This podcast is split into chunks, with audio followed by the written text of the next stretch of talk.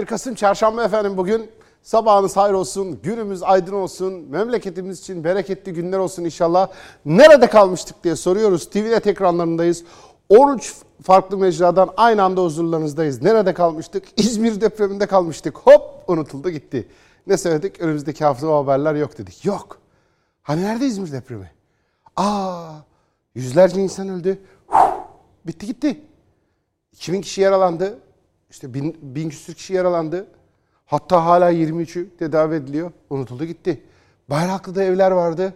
Unutuldu gitti. Hani imar planı konuşacaktık. Unutuldu gitti. Aa evlerimize baktıracaktık. Unutuldu gitti. Yok konuşmuyoruz. Bitti gitti. Bu hep böyle olacak. Ne zamana kadar? Bir dahaki depreme kadar. Niye böyleyiz? İnsan böyle. Peki burada işte nerede devlet, sistem nerede devreye giriyor? Sistem, insan değil ya adı üstünde sistem. Biri değil, bir kişi değil, birkaç kişi değil. Devlet nedir ya? Devlet sorusunu sorun kendiniz Allah razı olsun. Devlet nedir? İnsanlar mı, kişiler mi? Devlet binaları mı, kurumlar mı? Ya da o kurumlardaki dolapları mı devlet diyoruz mesela? Dolaplar, masalar. Hmm, vergi dairesindeki masa devlet mi yani? Neresi devlet? Tam olarak devlet kim? Heyula böyle bir karanlık bir şey mi? Bir bulut mu? Ne devlet? Devlet sistem. Devlet bir akıl. Devlet bir refleks. Devlet çerçeve, ilke, çerçeve değerler. Değil mi? Devlet bir ilkeler dairesi. Tamam. İşte devletin burada bana diyecek ki unutursan unut. Ben unutmuyorum. İmar planı böyle. Yapı böyle. Denetleme böyle. Değil mi? O lazım bize şu anda. O yüzden İzmir depremi nerede? Bilmiyorum. Yok. Hiçbir yerde yok. Olmamış gibi. Değil mi? Ne acayip. Güzel haberler de var. Azerbaycan'la ilgili. Bugün bunun ayrıntılarıyla bakacağız. Harita üzerinden bakacağız. Kim, nerede, nerede, ne oldu? Karabağ tamamen aldı Azerbaycan. Yok ya niye tamamını alsın? E neresini aldı? Ruslar konuşlanıyor. Nereye konuştu? Türkler de oraya gidiyormuş. Yok öyle bir şey. Türklerin hiçbir yere gittiği falan yok. Bir Türk ordusu bir yere konuşlanmayacak. Nereden anlatıyorsunuz? Kim anlattı bunları? Bunların hepsinin ayrıntına bakacağız. Bölge bölge, şehir şehir. Orada çok önemli bir mesele var. Koridor meselesi. O koridor nereye yapılıyor? Enclave diyorlar ona. Ne demek o? Diplomaside anlamı ne? Bundan sonra bir hafta sonra başımıza ne gelecek? Bunların hepsini konuşacağız. İçeride böyle bir müstemleke aklı var. Değil mi Türkiye'de? Korkunç. Böyle bağımsız olamamışlar. Böyle Amerika ne olur bize darbe yap, gel bizi şekillendir, kafamıza vur, bizi düzelt falan diye yalvaran tipler var. Sorsanız şöyleler ama cesur muhalif gazeteciyiz falan diye. Arka arkaya sürekli yalan söylüyorlar. Türkiye'de her şey oluyorsunuz ama rezil olamıyorsunuz. Değil mi? Ne acayip. Hiç utanmıyorlar. Hiç rezil olmuyorlar. Bir tanesi şu ana kadar özür diledi mi? Ya ben böyle bir haber yazdım Twitter'dan. Böyle bir e, sahtekarlık yaptım. Hakikaten özür dilerim ya. Yokmuş böyle bir şey diye. Ben ne yalancı ne pislik adamım ya falan diyen. Hiç oldu mu şu ana kadar? Olmaz. Neden? Çünkü Türkiye'de her şey olabilirsiniz. Rezil olamazsınız. Utanmıyorlar. Aynı tayfa bak. Aynı rezil kepaze tayfa. Dünden beri bir kay- şey kaynatıyorlar. İşte e, şey istifa etti. Borsa İstanbul Başkanı Hakan Atilla istifa etti. Görevinden alındı. Biden düzenlemesi ya. Ne anlatıyorsunuz? Yok öyle bir şey. Yok adam görevinin başında. Bir de şu da çok acayip bir durum. Bakın yaptıkları suç ha şeyi söylemiyorum ya yalan haber suç. Hayır hayır onu demiyorum. Yalan haber suç değil. Ya Türkiye'de suç değil. Yapıyorlar her gün sabahtan akşama kadar yalan söylüyorlar. Kimsenin ben bir tanesinin ceza aldığını görmedim şu ana kadar.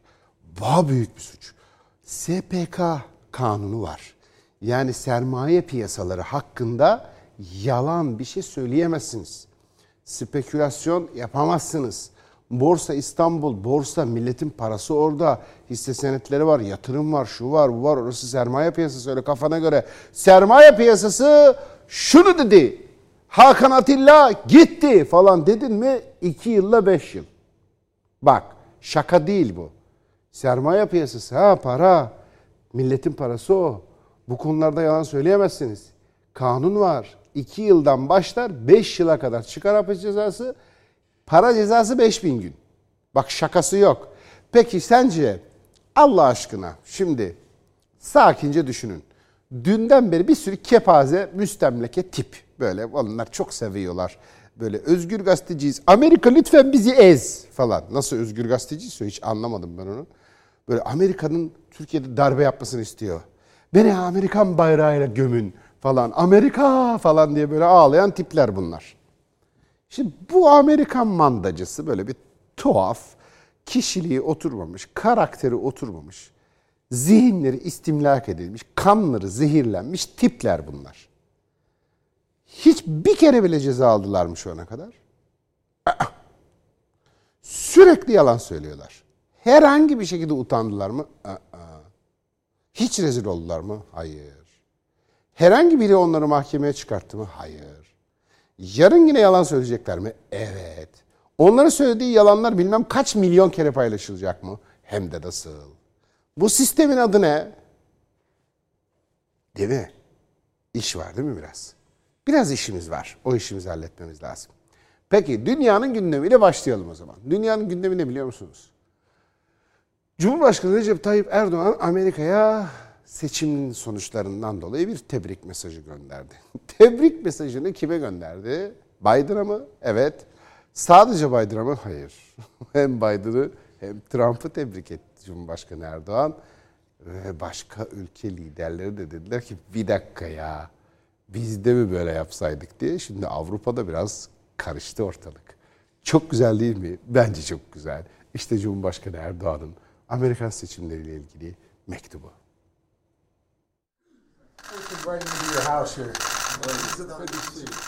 Cumhurbaşkanı Erdoğan, Amerika Birleşik Devletleri'nde başkanlık seçimini kazanan Joe Biden'a tebrik mesajı gönderdi. Mesajında Biden'a sayın seçilmiş başkan diye hitap eden Erdoğan, seçim sonuçlarının dost ve müttefik ABD halkı için hayırlı olmasını diledi. Cumhurbaşkanı mesajında Biden'la daha önce başkan yardımcısı görevindeyken yaptığı görüşmeleri hatırlattı. Türkiye-ABD ilişkileri köklü temellere dayanan stratejik bir nitelik taşımaktadır, dedi. Erdoğan, günümüzde küresel ve bölgesel düzeyde karşılaşılan sınamaların ortak çıkarlar ve değerlere dayalı bu ilişkileri daha da geliştirmesi gerektiğini belirtti. Türkiye'nin önümüzdeki dönemde ABD yönetimiyle bu doğrultuda yakın çalışma hususundaki kararlılığının altını çizen Erdoğan, ülkelerimiz arasındaki güçlü işbirliği ve müttefiklik bağının bugüne kadar olduğu gibi gelecekte de dünya barışına hayati katkılar sunmaya devam edeceğine inanıyorum ifadelerine yer verdi. Erdoğan, seçimi kaybeden mevcut başkan Donald Trump'a teşekkür mesajı gönderdi.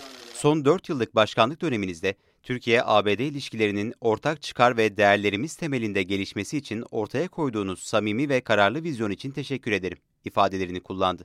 İki ülke arasındaki tarihi dostluğun ilerletilmesinin karşılıklı çıkarların gereği olduğuna vurgu yapan Erdoğan, Türkiye olarak önümüzdeki dönemde de bu yönde her türlü çabayı sarf edeceğimizden emin olmanızı isterim, dedi.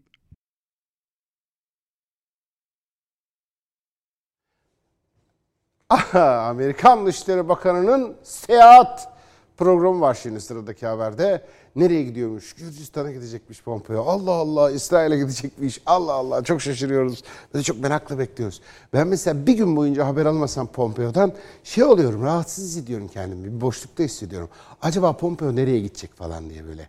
Pompeo'nun resmi temasları ne durumda falan diye. Hepiniz merak etmiyoruz. Allah aşkına ne olur yani.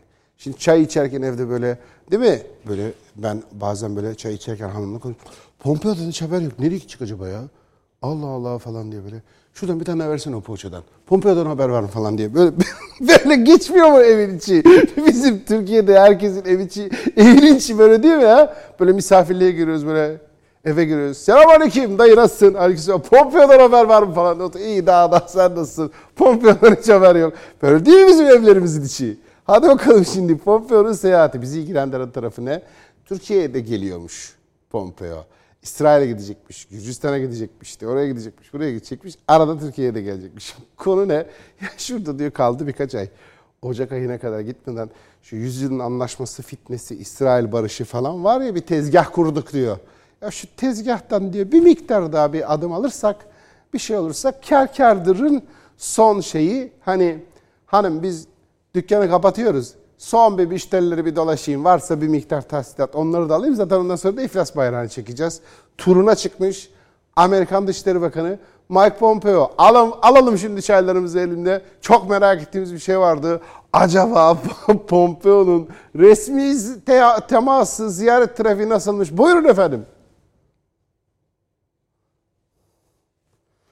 ABD Dışişleri Bakanı Mike Pompeo haftalık basın briefinginde basın mensuplarına gündemi değerlendirdi. Pompeo kapsamlı bir yurt dışı gezisinde çıkacağını kaydederek Cuma gününden itibaren Fransa, Türkiye, Gürcistan, İsrail, Katar, Birleşik Arap Emirlikleri ve Suudi Arabistan'a gideceğim.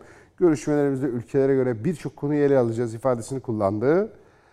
Elbette bu ziyaretin önemli olan tarafı Donald Trump yönetiminin Orta Doğu barışı ve İsrail'le normalleşme sürecinde başarılı olduğunu savunan Mike Pompeo özellikle bölge ülkeleriyle bu süreci ele alacağız dedi.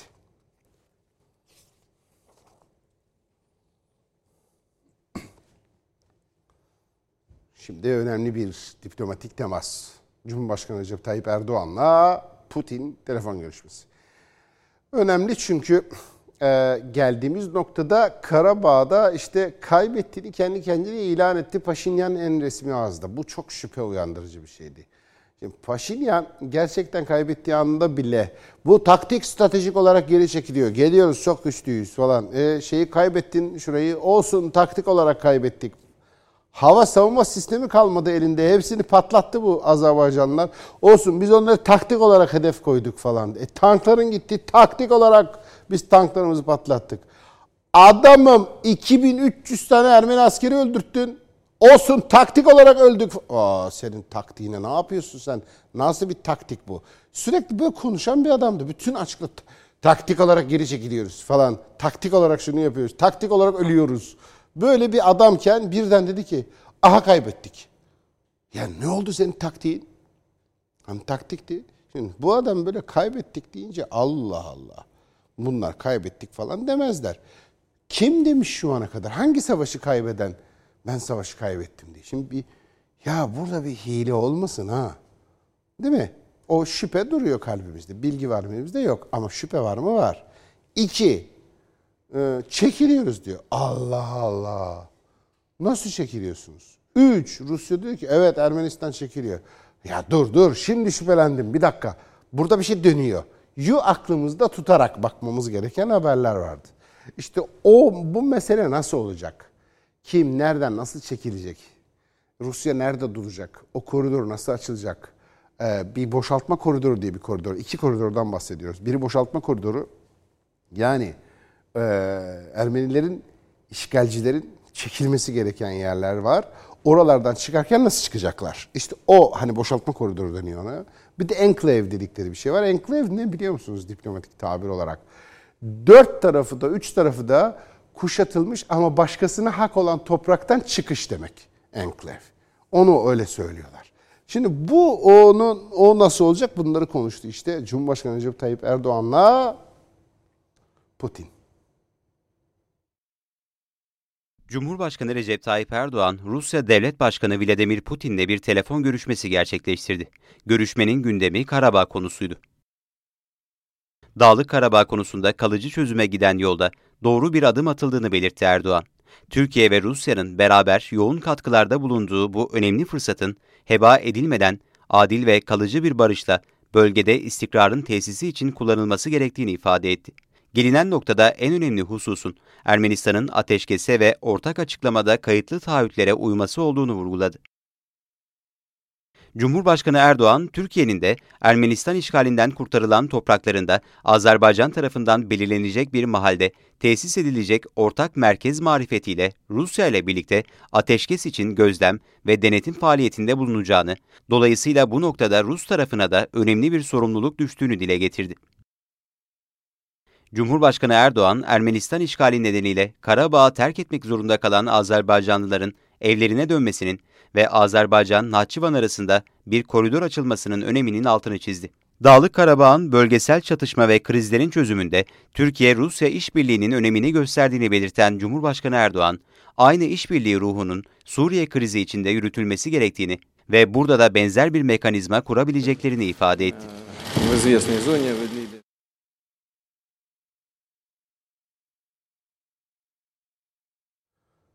Şu anda geldiğimiz noktayı bir hani bir sonuç elde edildi ya Azerbaycan'da. O Karabağ'da bir netice elde edildi ya. Neticenin ayrıntılarını konuşuruz ama ortada bir büyük bir netice var. Ee, o büyük neticede bir sürü şey var. E, boyutu var. Putin kulak çekti. Daha ilk o haber olduğunda, daha ilk Tovuz'a saldırı gerçekleştiğinde burada bu stüdyoda ve eksen diye çektiğimiz o TVNet'teki ayrı bölümde şunu söylemiştik. Paşinyan'ın kulağını çekiyor Putin. Paşinyan'a ayar veriyor. İki, Fransa'nın Asya'da varlık göstermesi söz konusu bile olamaz. Ve Rusya yeter ki Macron'un hesapları çöksün diye Ermenistan'ın tamamının kaybolmasını bile göze alabilir. O derece kritik meseledir. Bu Macron'un e, Paşinyan'ı gaza getirmesi Paşinyan için felaket olacak, Ermenistan için felaket olacak diye anlatmıştık. Bu da bir boyutuydu ama gerçek gerçekte orada onu sağlayan neydi biliyor musunuz? 28 Nisan 2018 yılına gitmemiz lazım. 28 Nisan 2018 yılından bir fotoğraf gösterebilir miyim size? Bakın şimdi. Bir fotoğraf var göreceksiniz. Ne kim var bu fotoğrafta? Bu fotoğrafın çekildiği tarihi söylüyorum. Buna benzer çok fotoğraf var. Ama bu fotoğraf 28 Nisan 2018'de çekildi. Neden? Çünkü 12 Nisan 2018 yılında İlham Aliyev Azerbaycan Cumhurbaşkanlığını yeniden kazanmıştı. Ve ilk yurt dışı ziyaretini 26 Nisan, özür dilerim bu tarih 26 Nisan 2018. Ee, 12 Nisan'da Azerbaycan Cumhurbaşkanlığını kazanmıştı Aliyev. Sonra ilk yurt dışı ziyareti olarak 28 Nisan'da geldi ve Cumhurbaşkanı Erdoğan'ı ziyaret etti. İlk yurt dışı ziyareti ve bütün dünya bu fotoğrafı vermişlerdi. Şimdi bu fotoğrafınla birlikte servis edilen bir haber vardı. Haber şuydu. İki lider arasında çeşitli anlaşmalar imzalandı. Ne bu anlaşmalar? Ekonomi, eğitim değil mi? Daha bir sürü bir sürü bir sürü. Altı başlık. O altı başlıktan bir tanesi neydi? Askeri anlaşmalar. O askeri anlaşmaların altı başlıktan biri olan askeri anlaşma başlığının altındaki satırlarda ne yazıyordu? İHA'lar ve SİHA'lar. İşte o gün bu fotoğrafın çekildiği 26 Nisan 2018 tarihinde bu sarılma anında İHA'lar ve SİHA'ların Azerbaycan'a gitmesine karar verilmişti.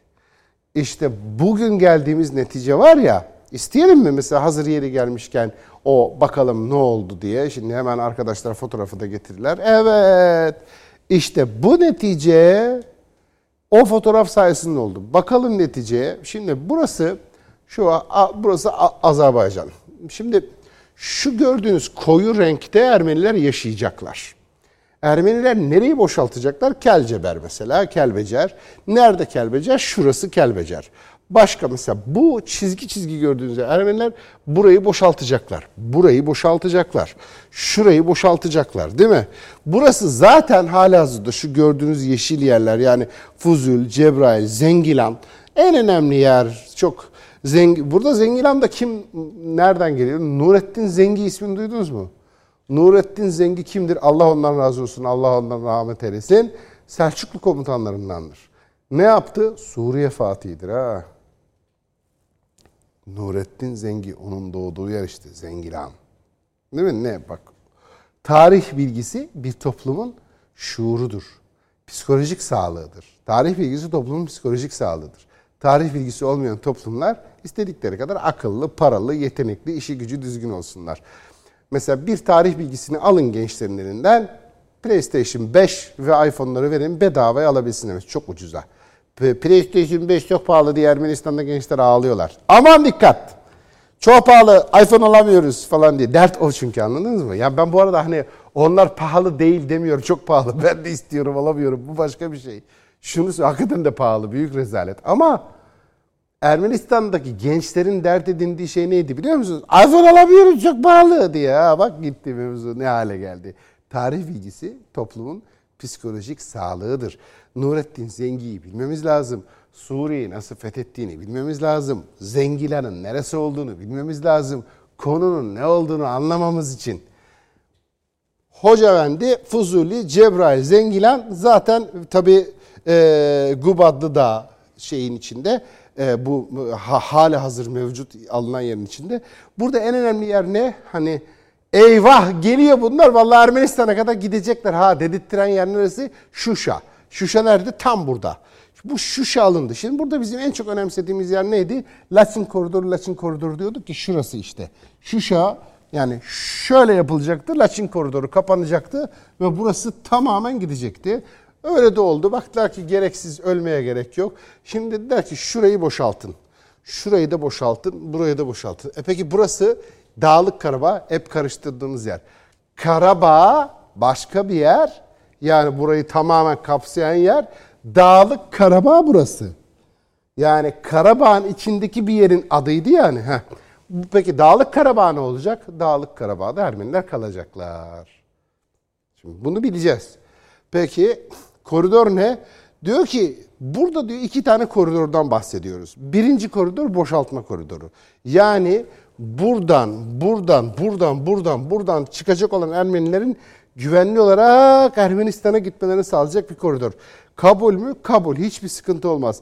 İkinci önemli koridor ne? Şimdi burası Nahçıvan, burası Azerbaycan. Nahçıvan'la Azerbaycan birbirine dokunamıyorlar.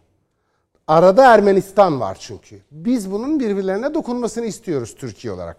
Bunu Azerbaycan da istiyor. Neden? Nahçıvan'a dokunduk mu? Mesela şöyle diyelim ki sınır şöyle bir parça olsun ki biz Azerbaycan'a dokunabilelim bu sayede değil mi? Tamam. Buna İran diyor ki hayır diyor. Neden? Ben Ermenistan'la sınır istiyorum diyor. Hayda. Ermenistan'la İran sınır istiyor diye biz şimdi buraya dokunamıyoruz. O zaman ne yapacağız biliyor musun? Üç boyutlu düşüneceğiz. Belki değil mi? Yukarıdan Türkler, alttan tünellerden İran dokunsun. Ya da tam tersi olsun. Ama bir yol bulunacak, oraya dokunulacak işte. Bu neticeyi alan mesele neydi? 2018 yılındaki o fotoğraftı. O fotoğrafı da o yüzden gösterdim. Bir araya gidelim. Saat başında yeniden huzurlarınızdayız.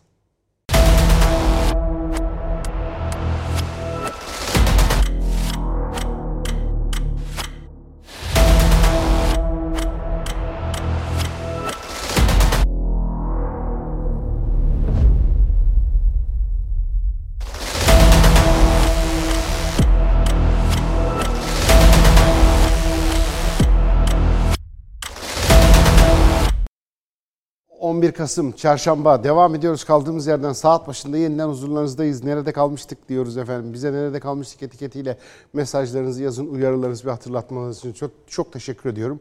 Bültene ilk haberimiz Azerbaycan'a giden bir heyet ziyareti ama onun öncesinde bir seyirci mesajı okuyalım. Seyircilerimizden birisi e, bani meselesiyle ilgili olarak bizi uyarıyor. Niye buna değinmiyorsunuz diye. Değinelim. E, bunu niye haber yapmıyorsunuz diyor. Doğru söylüyor. Seyirciler işte bak mesela bu önemli. Şimdi bunu niye yapmıyorsunuz? Bunu niye konuşmuyorsunuz diyen seyirci müthiş. Hata yapmamıza müsaade etmiyor. Eksik kalmamıza müsaade etmiyor. Hemen bakın nasıl tamamladı beni seyirci. Bu harika değil mi? Yani bu bu bu bu çok güzel bir şey değil mi? Seyirci tamamladı bizi burada. Hemen hızlıca tamamladı. İşte bu çağın medyası, bu bu zamanın ahlakı böyle. Bu harika. Çok teşekkür ediyorum. Diyor ki e, şu anda Recep Tayyip Erdoğan eleştiriliyor. Anıtkabir'de imzada defter, deftere imza atarken Atatürk için Cumhuriyet'in banisi dedi diye eleştiriliyor. Peki eleştiri ne? Şuursuz, cahil insanlar ne bilecekler baninin ne olduğunu. Diyorlar ki niye bani diyor? Bani ne? Bani ne demek? Bani kurucu demek. Cumhurbaşkanı Erdoğan da Atatürk için Cumhuriyetimizin banisi derken ne demek istedi? Cumhuriyetin kurucusu. Peki bunu niye Arapça söylüyor? İşte bunu niye Arapça söylüyor diyen adama diyeceksiniz ki gel buraya. Buraya gel. Atatürk'ün konuşmasını dinledin mi hiç? Mustafa Kemal'in konuşmasını veya yazdığı metni okusalar anlamazlar. Mesela Mustafa Kemal Melheme-i Kübra diyor. Hadi bakalım. Sakarya meydan bizi. Ne demek Melheme-i Kübra? Büyük savaş. Kübra büyük ya. Orada o büyük büyük kan, büyük kargaşa, büyük savaş demek değil mi? Peki bak Melheme-i Kübra hadi. Burada aklıma şunu niye Arapça konuşuyorsun? Öyle bir öyle bir şey değil. Bundan bu e, hani güya Türkçülük yapacaklar böyle. E, güya şey yapıyorlar. Popülist milliyetçilik bunlar. Hani Le Pen'in Fransa'da oy kaptığı bir hat var ya o hattan burada ekmek var ha. Buradan yürüyelim biz kurnazlığını, pisliğini yapıyorlar akılları sıra. Niye bani dedi falan. E, niye bani dedi? Sen bir Mustafa Kemal'in mesela nutuk oku bakayım anlayabilecek misin? Bak çok samimi söylüyorum. bu nutuk pazarlayanlar, nutuk satanlar, sabahtan akşama kadar bizim kutsal kitabımız nutuk falan diye dolaşanlar, Kabe bize şey Anıtkabir bize yeter, Kabe Arapların olsun diye tezgah açanlar. Bütün bu sahtekar tayfa nutuk bir satırını anlayamazlar. Bırak anlamayı de ki şu satırı oku bakmadan tekrar et. Bir cümle. Nutuk'tan bir cümle. Oku, kafanı kaldır, ne diyor söylesene de. Bakmadan cümleyi tekrar edemez. Peki oku, kafanı kaldır. Ne dedi Mustafa Kemal burada? Anlayamaz. 50 kelime var hayatlarında böyle. Üşüyorum, karnım aç falan. Ondan sonra tuvalete gitmem lazım. Böyle kızdım falan. Başka nefret ediyorum. Herkesten nefret ediyorum. Kin, nefret, intikam. Üşüyorum, karnım aç, tuvalete gitmem lazım. Kin, nefret, intikam. Üşüyorum, karnım aç. Entelejansiye. Türkiye'nin Kemalist entelejansiyası. 40 kelimeyle idare ediyorlar. Bütün mevzuları. Türkçe konuş diye bağırıyor. Dilin ne olduğunu bilmiyor. Dil nasıl organik bir şeydir. Nasıl çevresiyle etkileşim halindedir. Çünkü Türkçe konuş diyor bana. Gel sana Türkçe konuşuyorum. Bak o hani böyle çıkmış böyle gençlere sordum. Bani ne olduğunu bilmiyor. Erdoğan niye Atatürk'e bani diyor falan diyene diyorum ki ya buraya sana öz Türkçe konuşuyorum. Ukuş korse emin kozu öğrenir. Hadi. Google'a yazsın böyle yazık. Ne dedi? Ukuş ne? Ukuş korse emin ne, ne diyor falan. Divanı Lügatı Türkiye bak anlarsın. Peki devam edelim efendim. Türkiye'den Azerbaycan'a giden heyet var. Çok büyük, e, önemli bir hamleydi. Kim gitti? Savunma Bakanı orada, Hulusi Akar değil mi? Dışişleri Bakanı orada, başka Hakan Fidan orada, başka Kuvvet Komutanı orada. Çok güzel değil mi? Cumhurbaşkanı Aliyev'i ziyarete gittiler. Şekilleniyor yani mesele.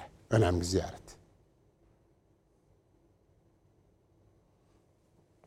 Milli Savunma Bakanı Hulusi Akar, Dışişleri Bakanı Mevlüt Çavuşoğlu, MİT Başkanı Hakan Fidan ve Kara Kuvvetleri Komutanı Orgeneral Ümit Dündar, Azerbaycan Cumhurbaşkanı Sayın İlham Aliyev'i ziyaret etti. Cumhurbaşkanlığı Sarayı'nda gerçekleşen kabulde ülkemiz heyeti Yukarı Karabağ'da elde edilen zafer dolayısıyla Cumhurbaşkanı Sayın İlham Aliyev'i tebrik etti. Görüşmeye Azerbaycan Savunma Bakanı Orgeneral Zakir Hasanov ile Azerbaycan Dışişleri Bakanı Ceyhin Bayramov da katıldı.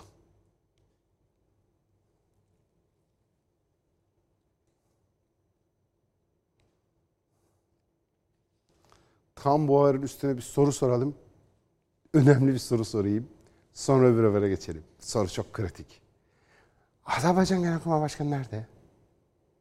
He? Azerbaycan'ın Genelkurmay Başkanı nerede? Hiç ses yok. Peki. Hiç fotoğraf da yok. Tamam. Herhangi bir toplantıda da yok. Allah Allah. Azerbaycan Savunma Bakanlığı sitesine girelim. Ha adamın adı yok. Fotoğrafı da yok. Hiçbir bilgisi yok. Nerede? Haberle devam edelim şimdi. Yenilgiyi kabul eden Ermenistan Dağlık Karabağ'dan çekiliyor efendim. Tamam.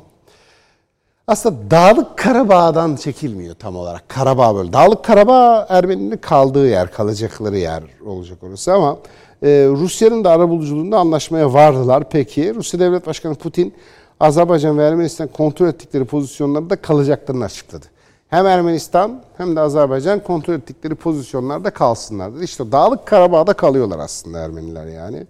Azerbaycan Cumhurbaşkanı İlham Aliyev de tarihi zafer sonrası e, Azerbaycan'da ulusa seslendi. Önemli olan şey şuydu. Şuşa alınmıştı ya. Şuşa alındıktan sonra bu iş bitiyordu. Ha tamam artık diye. Şimdi Rusya'nın yaptığı yetişti hop hop hop hop tamam dedi Rusya. Bütün gidiyor hepsi dedi. Paşinyan bak ne yaptın sen dedi Macron'un gazına geldin. Adam dedi Erivan'ı alacak Erivan'ı. Hey yaptı. O işte o hey diye durdurma anında o. Bunun tarafında meselenin bu boyutunun da farkında olarak olaylara bakmamız lazım. Bu ne demek oluyor biliyor musunuz? Ben size benim kalbimdeki anlamını söyleyeyim. Bunun bir anlamı var. Çok güzel bir netice elde ettik. Müthiş. Şu anda geldiğimiz nokta harika ama işimiz daha bitmedi noktası. Çünkü daha çok işimiz var Karabağ'da. Devam edecek. Şu anda geldiğimiz netice kötü mü? Hayır. Niye kötü olsun? Ne kadar güzel. Ama işimiz bitmedi noktası. önemli. Hadi bakalım şimdi hem e, Rusya'nın müdahalesiyle alınan sonuç ve o sonucun üzerine İlham Aliyev'in yaptığı konuşmayı dinleyelim.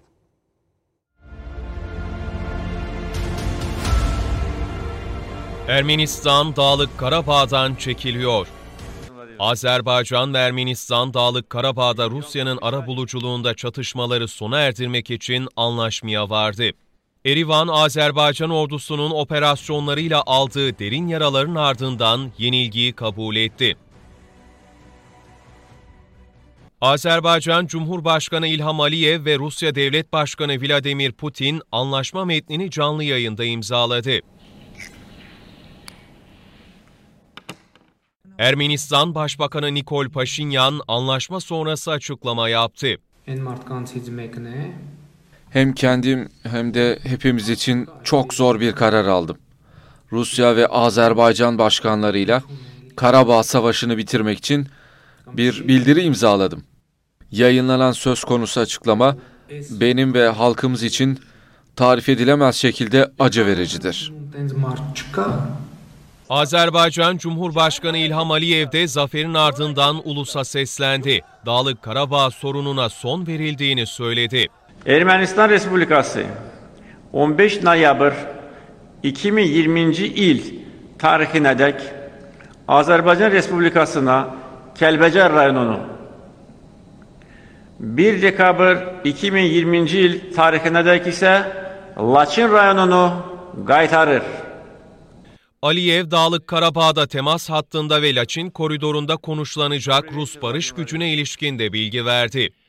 Təmas xətti və Laçın dəhlizi boyu Rusiya Federasiyasının 1960 sayda odlu silahlı hərbi qulluqçusundan 90 hərbi zirehli texnika, 380 ədəd avtomobil və xüsusi texnikadan ibarət sülh məramlı kontingenti yerləşdirilir. Aliyev çatışmalar süresince Azerbaycan'a destek veren Cumhurbaşkanı Erdoğan ve Türk halkına teşekkür etti.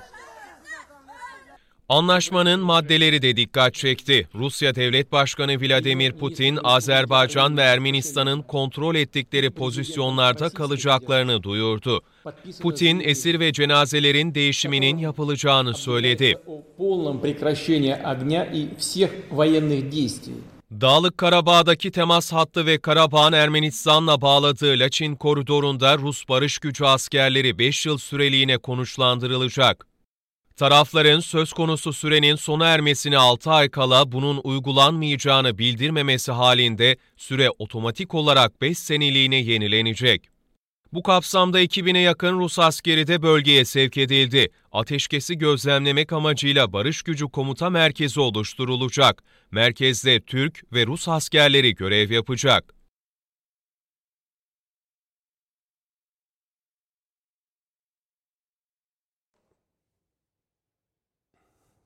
Azerbaycan e, Azerbaycan e, Genelkurmay Başkanı nerede diye sormuştuk. Bir önceki Azerbaycan Genelkurmay Başkanı Necmettin Sadıkov e, hain efendim. Cevabını vereyim. Hain. E, o hain yok şu anda orada. Çok da üzerine konuşulmasını istemiyor Azerbaycan. Bayağı bildiğiniz Rus yanlısı bir adamdı.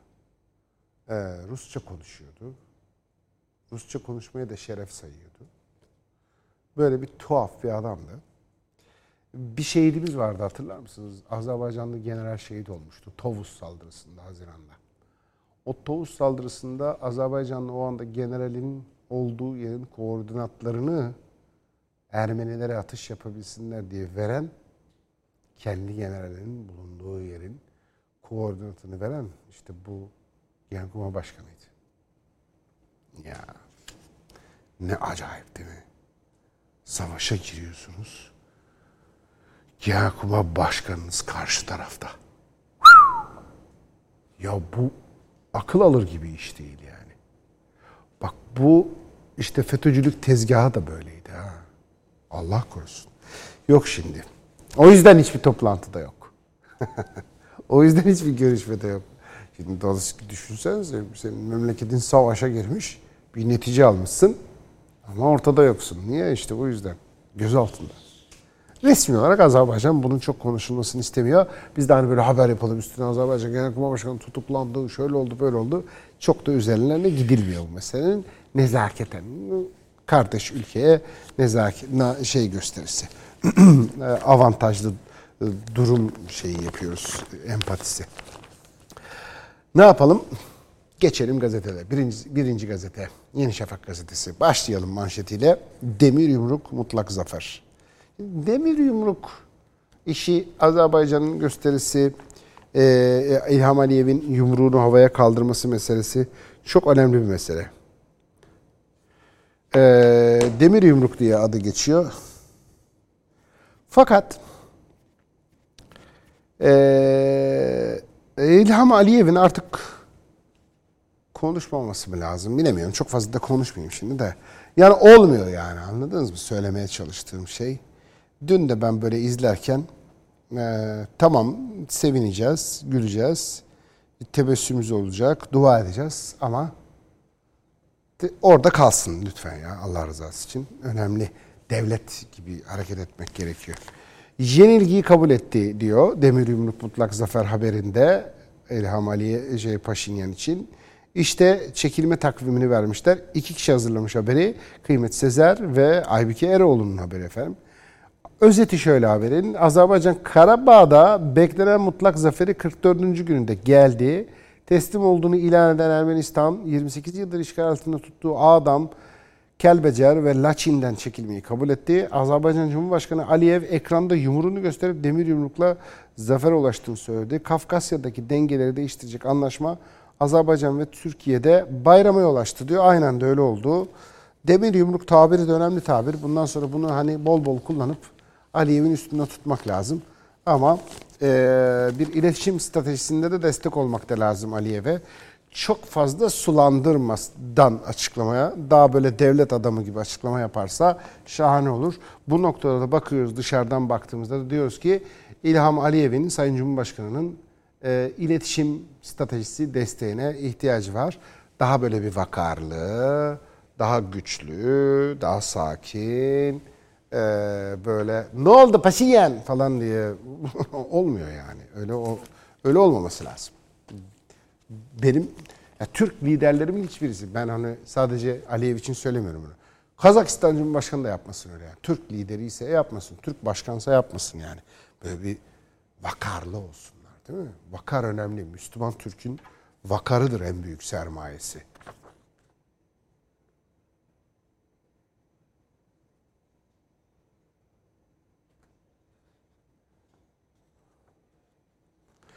Evet yani burada e, bizim Müslüman Türk liderlerin en büyük sermayesi e, Paşinyan, şey e, en büyük sermayesi Vakarı elbette. Fakat hani şunu da tamam neyi mesele hani İlham Aliyev'in oldu ne oldu Paşinyan deyişi aslında o bir çocuk varmış. E, bir çocuk onu öyle söylemiş. Ne oldu Paşinyan diye. Hani o o çocuğa gönderme yapmış. O çocuk o çocuğu taklit ederek işin neşeli tarafını yapmış İlham Aliyev. İzleyelim mi o çocuğu bir bakalım mı? O çocuk ne oldu Paşinyan? Yani Aliyev neden öyle ne oldu Paşinyan diye niye öyle çocukça hareket yapıyor koca devlet başkanı diye sorduğumuzda ya işte zaten şu çocuğu taklit ediyor gibi cevap var izleyelim o çocuğu. Teşrifatlarınızı bölüşün babaca ne De oldu Paşinyan? Dene Karabağ bizimdi. Karabağ Öpürüm prezidentimizden sağ ol. Bu çocuk işte ne oldu Paşinyan diyor. İlham, İlham Aliyev de bu çocuğu taklit etmiş. Olsun ama. Son şartta ben söyleyeceğim, söyleyeyim. Müslüman Türk'ün bu dünyada nizam alemdeki en büyük gücü, bir numaralı güç vakar. Vakarı kaybetmeyeceğiz. Vakar gitti mi her şey gider. Paran, İhan, Sihan falan bunlar hiçbir bir işe yaramaz. Aman Allah korusun. Vakar önemli. Vakar. O sonra. Sonra hallederiz. Hani peki ne oldu Paşinyan da işte ah, bu çocuğu yapıyor. Ee, şey İlham Aliyev Sayın Cumhurbaşkanı. Ee, Sabah gazetesiyle devam edeceğiz. Sabah gazetesinin manşetinde diyor ki gazeteler elimde uçuyor diye peşinde koşuyorum gazetelerin. İki devlet bir zafer başlığı çıkmış. Çok güzel değil mi? Şahane. Bakalım iki devlet bir zafer. Azerbaycan Karabağ'daki 27 yıllık Ermenistan işgaline son verdi. Tarihi zafer ülkede iki devlet bir millet sloganlarıyla kutlanıyor. Bakın Azerbaycan Karabağ'daki 27 yıllık Ermenistan işgaline son vermedi. İşte bu da yanlış. Tamamı değil ya bir kısmı. Ya böyle neden düzeltmek istiyorum biliyor musunuz? Hayal kırıklığı oluyor işte sonra. De yapalım gaza gelelim böyle. Tamamını aldık. Azerbaycan'dan Karabağ'dan Ermeni- Ermeniler gitti. Artık orası Azerbaycan. tamam bu çok sevindirici haber. Çok büyük haber. O yolda gidiyoruz ve o yolda çok büyük önemli bir adım atıldı. Ve bu netice muhteşem. Bu sevinilecek bir şey değil ki. Niye üzerine biz şey koyuyoruz böyle medyada bir daha? Bütün Karabağ. Hayır bütün Karabağ değil efendim. Nereden çıkarttınız? Niye bütün Karabağ olsun? Olmadı daha. Olacak ileride. Ama bugün olan şey önemli bir bölümü. Büyük bir bölümü. Değil mi? Bunu söyleyebiliriz. Ee, inşallah yarın tamamı. Değil mi? Bunu söyleyebiliriz. İnşallah yarın Güney Azerbaycan, Tebriz de dahil. Bunları söyleyebiliriz. Ama bugünkü durum Karabağ tamamı değil. Bir. iki Türkiye herhangi bir yerde asker konuşlandırmayacak. Yok öyle bir anlaşmada öyle bir madde. Hiçbir madde de yok. E peki İlham Aliyev bunu söyledi. Türkiye ile birlikte olacak. Ha şimdi nasıl olacak? Nerede olacak Türkiye? Bilmiyoruz. Bakalım detaylar gelecek. O detaylar niye, ne zaman gelecek o detaylar? E, e ne işi var? Niye gitti oraya Hulusi Akar? Hakan Fidan, Hulusi Akar, komutanlar, bakanlar ne onların ne yapıyorlar orada şu anda? İşte nerede, ne olacak, nasıl olacak? Bunlar konuşuluyor. Ama şu anda böyle medyaya, ana akım medyaya baktığımızda zannedilebilir ki ah Karabağ'da gitti. Bütün Ermeni hiç kalmadı orada. Tamam orası Azerbaycan'ın da bağlandı. E değil öyle. Nasıl diyelim şimdi öyle diye yani? Değil. Devam edelim. Hürriyet gazetesine bakalım hemen. Ve Zafer diye çıkmış Hürriyet gazetesi Azerbaycan fotoğrafının üzerine ve meclis başkanını dövdüler diye de Ermenistan meclisinden fotoğrafla ve hezimet diyor. Aynen öyle. Bak bir savaşta herhangi bir neticeden dolayı kendi meclisini basan milletten millet olmaz. Buna en fazla kalabalık olur, topluluk olur, serseri çeteler olurlar. Savaş sırasında meclis basılmaz. Burada anlarsınız bunların ülke olmadığını, devlet olmadığını, millet olmadığını. Olmaz. Savaş. Kaybet. Kaybettiyse kaybetti. Öyle olmaz. Bu an normalde bir milletin yapacağı şey nedir? Aklı başında millet olmuş, müstemleke olmamış, sağa sola kiralanmamış, e, Fransa'ya satılmamış, bilmem nereye Rusya'ya satılmamış falan bir Ermeni olsa orada yani milli Ermeni'den bahsediyor. Yerli, milli Ermeni ol, olsaydı bu böyle olmazdı.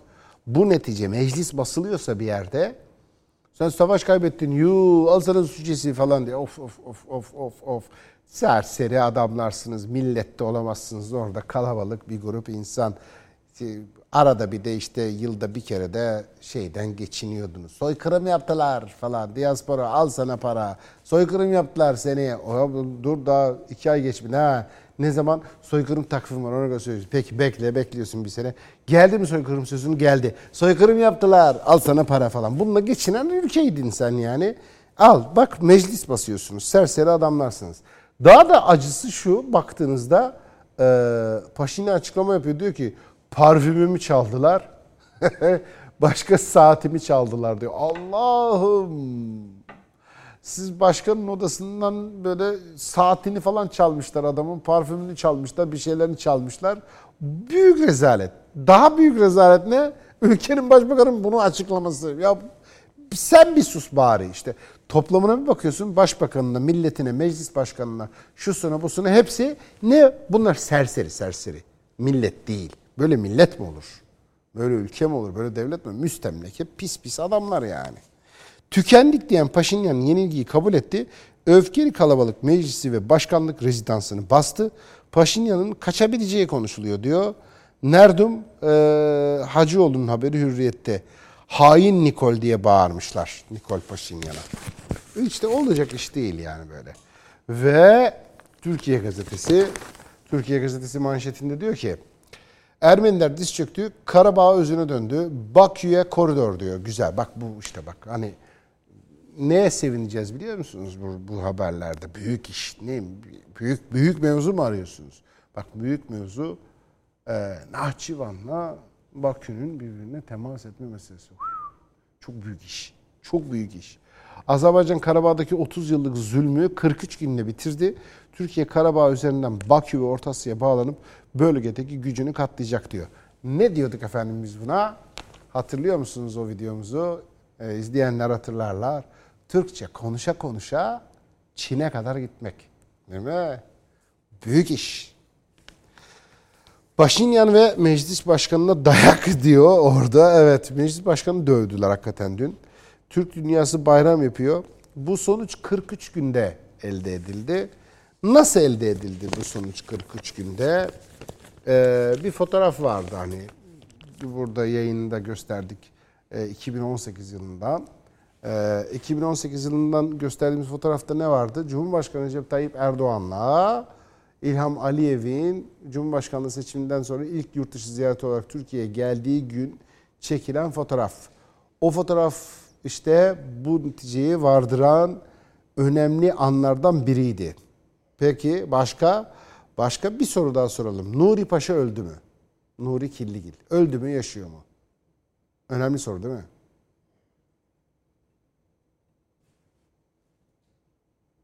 Evet. Bu fotoğraf işte 2018 yılından. Bu fotoğraf 26 Haziran 2018, 26 Nisan 2018. Neden? Çünkü İlham Ali, İlham Aliyev Türkiye'ye geldi. Bu şu anda gördüğünüz fotoğraf o. İlham Aliyev ilk yurt dışı ziyaretiyle Türkiye'ye geldi. Bu fotoğraf 2018'in Nisan ayında çekilen bu foto gördüğünüz fotoğrafta 6 anlaşma imzalanmıştı Azerbaycan'la. 6 anlaşmadan işte ekonomi, eğitim, değil mi? Ticaret bir sürü başlıkları vardı. 6 başlıktan biri neydi? Askeri anlaşmaydı. O 6 başlıktan biri olan askeri anlaşma başlığının altındaki satırlarda ne yazıyordu? İHA ve SİHA. O gün çok haberin ayrıntısıydı o. 2018 yılının Nisan ayında bir haberin altı başlığından birinin altında yatan bir satır. Ne olacak? Bir satır, ayrıntıydı. Çoğu haberlerde yer bile almadı. Çoğu bültenlerde bundan konuşulmadı bile. De yani birkaç sitede yer aldı bu haber. Neden? Çünkü onlar da yani bilerek falan isteyerek şuurlu bir şekilde değil, Ctrl C, Ctrl V habercilikleri oldukları için kopyala yapıştır. Anadolu Ajansı'ndan kopyala sitene yapıştır, sorsan haberci, gazeteci sorsan. İşte o sağdan soldan Ctrl C, Ctrl V deyip kopyala yapıştır habercilerin sitelerinde vardı bu şey. Çünkü Anadolu Ajansı tam metin servis ediyor. O da hop diye alıyor, hop diye koyuyor. İşlese yani habercilik yapmaya kalksa bu neymişti o da silecek onu. O işte hiç çok az yerde yer alan satırda ne yazıyordu? İHA ve SİHA. İşte bak senin o küçücük ayrıntı zannettiğin mesele iki yıl sonra neye mal oluyor? Peki bir soru daha. Nuri Killigil yani Nuri Paşa yani Enver Paşa'nın kardeşi. Ee, öldü mü? Şu anda ölü mü? Değil. Biz boşu boşuna ölüler, onlara ölüler e, demeyin demiyoruz yani. Boşu boşuna değil. Onlar ölü değiller. Neden? Bak Nurettin Nuri Paşa nasıl yaşıyor biliyor musunuz? Bakü'de, bak kahramandır, Azerbaycan kahramandır aynı zamanda Nuri Paşa. Ee, Nuri Paşa Bakü'de ihtiyaç duyduğunda bir daha çıkıyor ortaya. Ha bu sefer adı Nuri Killigil olmuyor. Selçuk Bayraktar oluyor. Değil mi? Öyledir. Libya'da Ömer Muhtar lazım olduğunda adı Ahmet olur, Mehmet olur. Bir Türk çıkar, orada Ömer Muhtar olur. Azerbaycan'da Nuri Paşa lazım olduğunda adı Ahmet olur, Mehmet olur, Selçuk olur. Bir Türk çıkar, orada Nuri Paşa olur. Hasan Paşa olursun bir yerde. Bir yerde Ahmet Paşa olursun. Bu iş böyle. O yüzden ikinci meselemiz de odur. Onu da e, boşaltmamamız lazım o meseleyi. Akşam gazetesiyle devam edelim hemen. Akşam gazetesinin manşetine bakıyoruz. Karabağ tezkeresi. Karabağ mutabakatının Türkiye'ye sorumluluk yükleyen detaylarında akşam ulaştı diyor. Bakın şimdi akşam neye ulaşmış? Türk-Rus Ortak Barış Koruma Merkezi kurulacak. Nereye? Merkez çekilme takvimi ve ihlalleri denetleyecek. Saha uzmanları ve SİHA'lar da bu denetimde de aktif görev yapacaklar. Ruslar geliyor. Nereye? Rus askeri heyeti bu hafta içinde detayları görüşmek ve yol haritasını belirlemek için Türkiye'ye gelecek. Merkezin işleyişiyle ilgili son rütuşlar burada ele alınacak. Yetki kimde? Yetki mecliste. Barış Koruma Merkezi'nin görevlendirme uluslararası görev kapsamında olduğu için meclisin onayı gerekiyor. Tezkere en kısa zamanda TBM'ye sunulacak. Biz sahada yokuz meselesini Melike Yiğiter şöyle yazıyor. Türk askeri sahada görev yapmayacak. Komuta merkezindeki denetleme görevi yürütecek. Subaylardan oluşan bir ekibin konuşlanması bekleniyor diyor. Melik Yiğiter'in ayrıntılarıyla yazmış bugün Akşam Gazetesi'nde çok da güzel. Ve Zafer'in yol haritası haberi var Akşam Gazetesi'nde. Ee, 27 Eylül'de başlayan Karabağ Özgürleştirme Harekatı'nda zaferle sonuçlandı. Cephedeki zafer haritaya şöyle yansıyacak. Çok güzel bir ayrıntı var Akşam Gazetesi'nde. Ateşkesle birlikte taraflar bulundukları pozisyonda kalacak. Erivan, Kelbecer 15 Kasım, Ağdam 20 Kasım'da boşaltılacak. Laçin bölgesi 1 Aralık'a kadar Azerbaycan'a teslim edilecek. Laçin koridorunda 5'er kilometre genişliğinde bir barış gücü hattı olacak. Burada 1960 Rus askeri ve 90 zırhlı araç konuşlandırılacak. Ay tarih zannettim onu. 1960'tan kalma Ruslar diye bir sayıymış o. 1960 Rus askeri. Barış gücünü görev süresi 5 yıl olacak. 5 yıl uzayabilecek. 3 yıl içinde Karabağ Ermenistan'a bağlayan yeni yol yapılacak. Bakın Karabağ ile Ermenistan'ı bağlayan yeni yol yapılacak. Nahçıvan ile Azerbaycan'da bir koridorla bağlanacak. Ha şimdi ben en çok burayı önemsiyorum. Nahçıvan ile Azerbaycan bir koridorla bağlanacak. Şimdi burada eee en büyük engellerden biri de kim? İran. Ne diyor İran? Şimdi siz diyor Nahçıvan'la diyor şeyi bağlarsanız birbirine Azerbaycan'ı bağlarsanız benim diyor Ermenistan'da sınırım kalmıyor. Ee, bunu nasıl yapacağız diyor. Ben Ermenistan'da sınır istiyorum diyor İran. Ve Ermenistan'la olan sınırımın ortadan kalkmaması gerekiyor diyor. Neden? Bu çünkü önemli. Tebriz, Güney Azerbaycan stratejileri açısından önemli. Ben bunu diyor böyle bir şey olmasını istemiyorum. Bir de yani sınır komşusu olduğu, sınır olduğu ülke sayısı azalıyor. Bu da bir ülke için kötü bir şeydir. Ne kadar çok sınır komşusu o kadar potansiyeli yüksek, ticaret potansiyeli yüksek aksiyon demek. Ee, bunu diyor ben istemiyorum böyle olmasını. E peki o istemezse yani düşünün şimdi Nahçıvan'dan çıktınız yola nereye varacaksınız? Biraz daha yukarıdan gitsin yol. Hani sen Ermenistan'a döy. E o parça Ermenistan'a nasıl bağlanacak? Yani bir, bir durum var. O zaman şimdi üç boyutlu düşünme vakti. Bir gün üç boyutlu harita gündeme gelebilir. Biz hep şu ana kadar iki boyutlu düşünüyoruz. Yani harita neyden oluşur? İki boyuttan ileri geri sağa sola. Yukarı aşağı nasıl yani? Yukarı aşağı da var haritada olabilir. Ee, ne yapacağız peki? Diyeceğiz ki toprağın üstü Azerbaycan Nahçıvan'ın. Toprağın altı İran Ermenistan. Mesela olabilir mi? Niye olmasın? Dersin ki şu derinlikte şurada tünel kazılacak. O tüneller Azerbaycan Ermenistan arasında şey Ermenistan İran arasında. Bu tünellerde Nahçıvan Azerbaycan arasında. Belki böyle bir şey denenebilir mi bilmiyorum. İşte bunlar da konuşuluyor şu anda. Üç boyutlu harita yukarıdan aşağıdan yollar. Çünkü başka yolu yok. Yani ya İran feda edecek Ermenistan sınırını bu durumda iki boyutlu durumda ya da vazgeçilecek Nahçıvan'la Azerbaycan'ın bağlanmasından. Nahçıvan'la Azerbaycan'ı bağlamadığınızda Türkiye ile de Azerbaycan'ı bağlayamıyor oluyorsunuz. Korkunç. Türk dünyası kucaklaştı diyor. E, ata nöbeti var e, sür manşetinde Milliyet'in. Ve asıl manşet haberi Türk dünyası kucaklaştı. Nahçıvan'la Azerbaycan arasında Ermenistan topraklarında açılacak koridor Türkiye ile Azerbaycan'ı ilk kez karayoluyla buluşturulacaktı. İşte bu karayolu nasıl olacak, nereye olacak önemli bir mesele. Harekat bugün ne 44 gün sürdü aslında. 44 gün diye yazıyor gazetede. 44 gün değil harekat, 43 gün.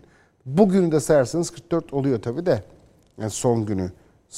Bu tam bugün tarihli anlamında değil de hani harekattan bir sonraki anlaşma bitti dediğiniz günü de sayadınız 44 oluyor ama aslında operasyon 43 gün sürdü. Bak 43 günde bu netice alındı. Ben size söyleyeyim bu netice 15 günde alınabilirdi. 43 gün uzatılması da e, stratejik hatalardan biri.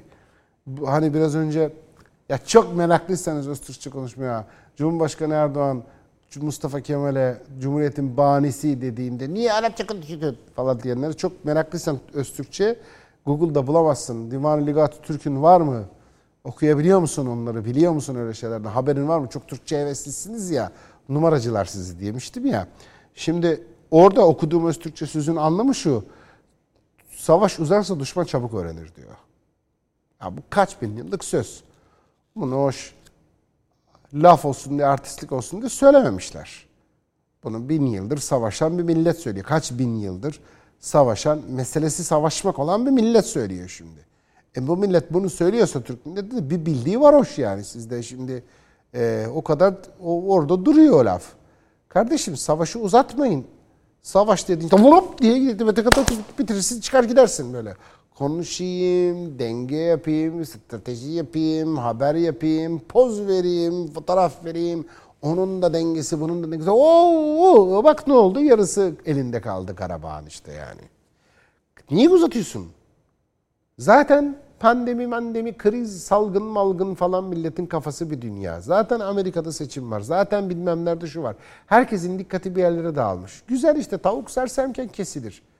Yapıştır gitti ya Allah. Hop hop hop bitti. Aa ne oldu? Öldü mü? Aa özür dilerim falan. Hop hop hop. Hadi diploması yapalım.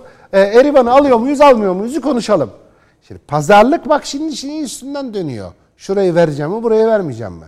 Bir de diye gitseydin sen böyle savaştın madem başladın. Ya başlama ya da başladın bitir. Hoppa diye pazarlıkta şeyi yap.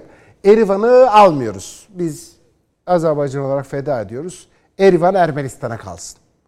Onu konuşabilecekken şimdi şu kadarında Ermenistan kalsın mı, bu kadarında Azerbaycan kalsın mı konuşuyoruz. Savaş uzadı işte 40 gün çok uzun. Dünyada savaş dediğin şey 2-3 gün sürer. Hop longer bitirirsin işi.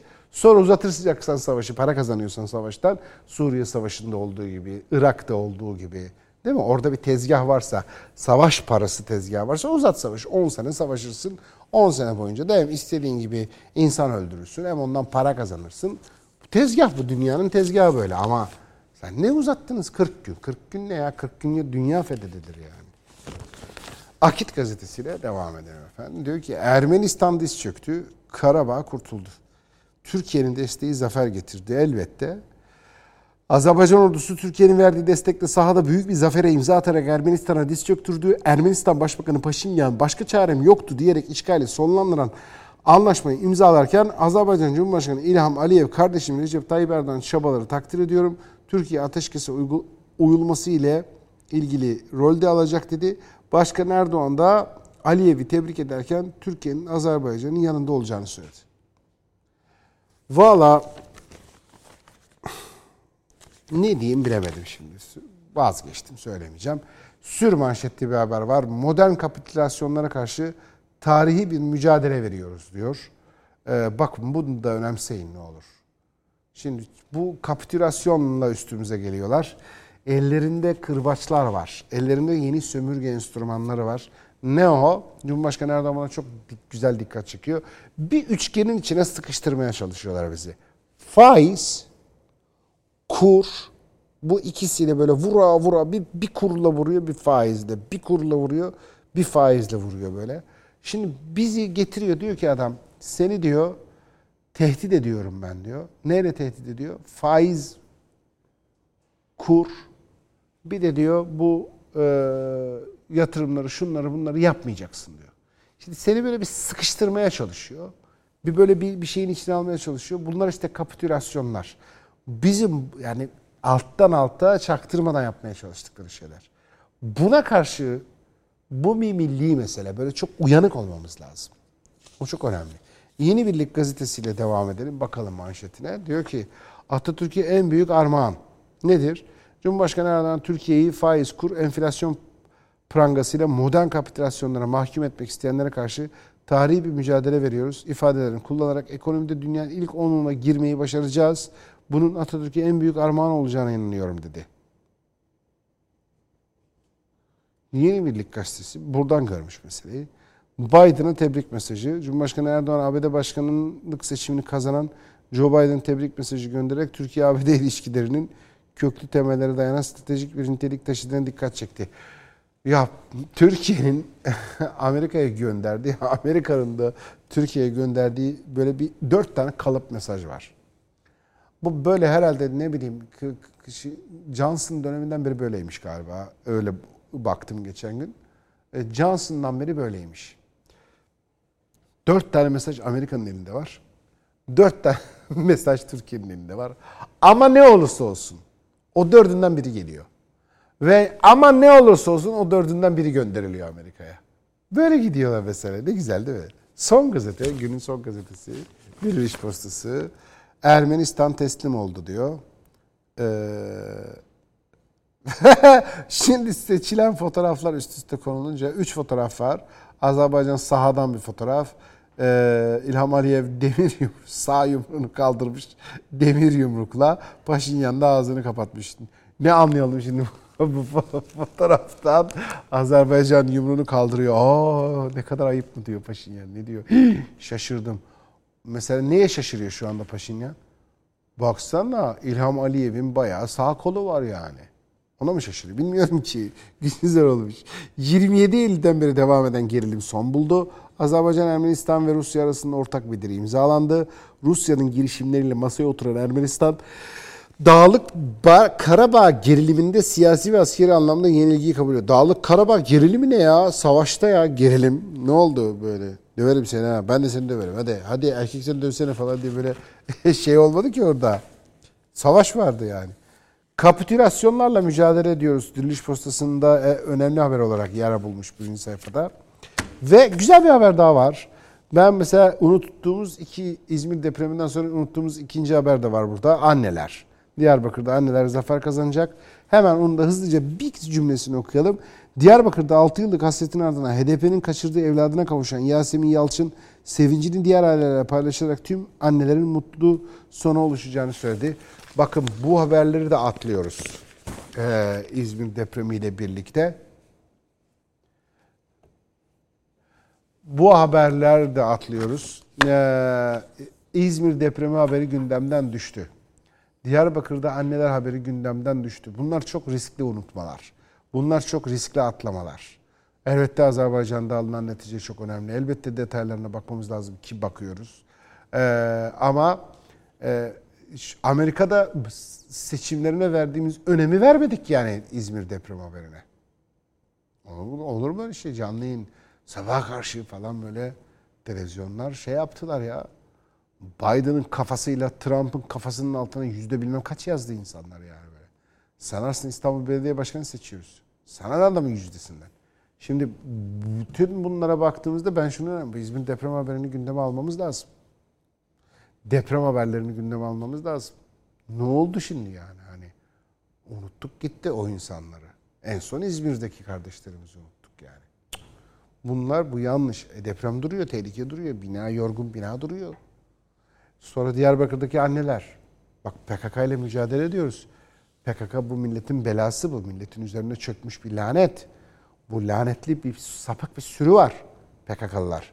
Bu Allah'ın lanetlediği cehennem köpekleri eee, Amerika'ya da kiralanıp birkaç dolar için Türkiye'de insan öldürüyorlar. Birkaç dolar kazanacağım diye. Kürtlerin çocuklarını alıp alıp satıyorlar. Bu da büyük mesele. Diyarbakır'da orada evlat nöbeti tutan annelerimiz bu işin en kritik aşamalarından biri. Bunları niye görmezden geliyoruz? Bunlara da dikkat etmemiz lazım diyelim. Ve e, dünden beri işte e, artık piyasada ne çapta normalleşecek? Döviz kuru ne halde olacak? Altının gramı ne olacak? Piyasalar bu işlere nasıl cevap verecekler? Hazine Maliye Bakanı'nın Berat Albayrak'ın istifası ve yerine Lütfü Elvan'ın gelmesini nasıl fiyatlayacak piyasalar? Onlar merak ediliyordu. Hadi gelin bir ekonomide rakamlara bakalım. Halkbank ekonomi notlarını sunar. İster Halkbank yapar Halkbank.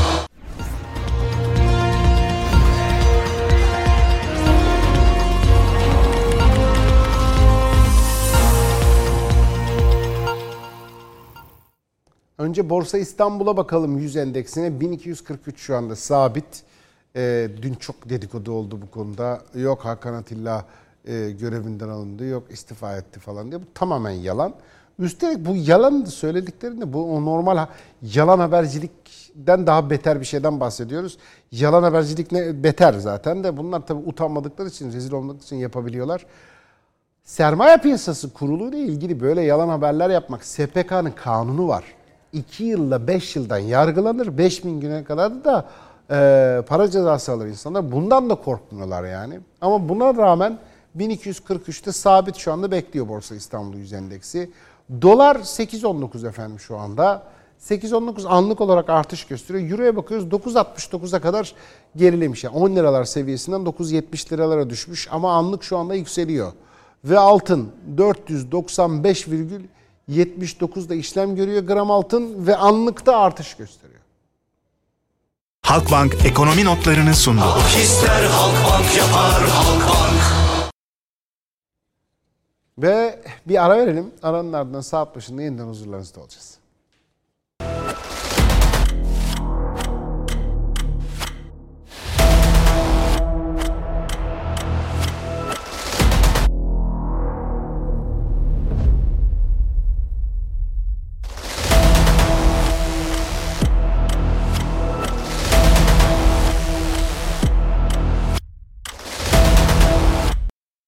...11 Kasım Çarşamba devam ediyoruz efendim. Türkiye'nin yeni medya ekranları, TVNet ekranlarında 13 farklı mecradan huzurlarınızdayız şu anda ve nerede kalmıştık diye soruyoruz. Azerbaycan, Ermenistan, o yaşanan savaşta bir sonuç alındı. Özür dilerim. Alınan sonuç e, çok sevindirici, çok önemli ve çok büyük. Nahçıvan'la Azerbaycan arasında bir hattın kurulacak, bir kara temasının kurulacak olması ayrıntıları henüz, henüz belli değil ama bunun böyle olacak olması muazzam müthiş bir şey. Türkiye'den çıkacaksınız, Türkçe konuşa konuşa merhaba nasılsınız diye Nahçıvan'a gideceksiniz. Aa Türkler. Devam edeceksiniz. Aa Azerbaycan. Devam edeceksiniz. Aa Türkler. Devam edeceksiniz. Aa Türkler. Aa Türkler. Aa Türkler. Konuşa konuşa konuşa konuşa Çin'e kadar. Ya bu kuruluyor işte. Müthiş değil mi? Muazzam, harikulade. Bir ayrıntı var. Karabağ özgürleşti. Tamamı alındı. Artık orada hiç Ermeni öyle değil o. O yok. Bazı önemli büyük bölümlerinden çıktılar ama birkaç yeri de hala duruyorlar. Burası da önemli. Duracaklar, kalacaklar da yani. Hani duruyorlar, şimdilik duruyorlar, yarın gidecekler değil. Dolayısıyla müthiş, muazzam, harikulade bir sonuç. Ama tamamen özgürleşti haberlerinde söylendiği gibi de değil mesele. Bunu hatırlatmış olayım. Şimdi peki nasıl olacak? Efendim Rus barış gücü, Türk barış gücü ortak. Hayır hayır hayır hiçbir ortaklık yok. Orada sadece Ruslar olacak. Doğrusu bu. Türkler olmayacak hiçbir yerinde. Türkler neresinde olacak bu işin? Türk subayları denetimde. Komuta merkezinde, denetimde birkaç Türk subayı. Bitti bu kadar. Sahada biz asker olarak olacak biz hayır olmayacağız. E kim koruyacak onları? Ruslar. Niye böyle oldu? Böyle anlaşıldı.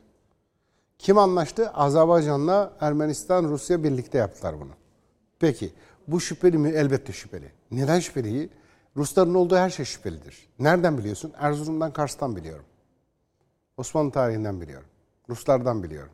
1990'lardan biliyorum. Stalin'den biliyorum. Lenin'den biliyorum. Ruslar katliamcıdır. Barbardır, vahşidir.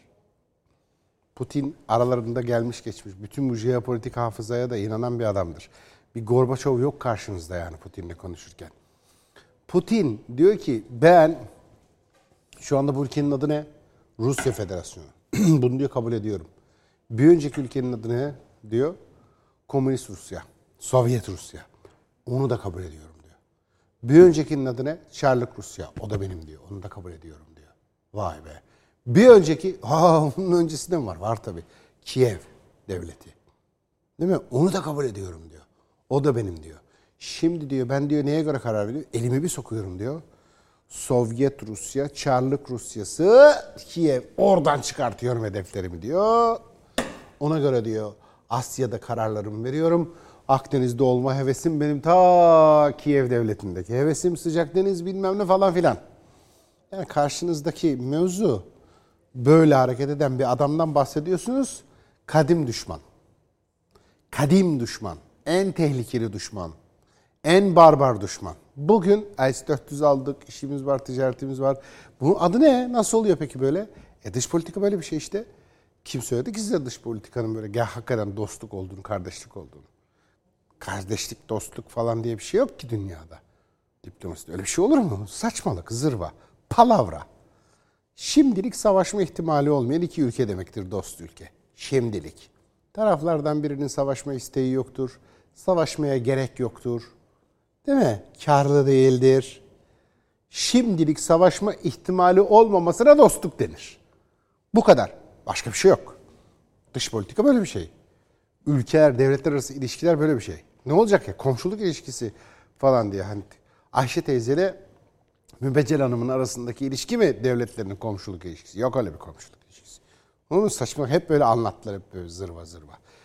Böyle devam edecek. O yüzden şüpheliyiz. Bütün bu tecrübelerimiz olduğu için de Rusların olduğu her şeyde bir sahtekarlık, her şeyde bir pislik, her şeyde bir kan, her şey bir Türk düşmanlığı olabilir mi? Olabilir.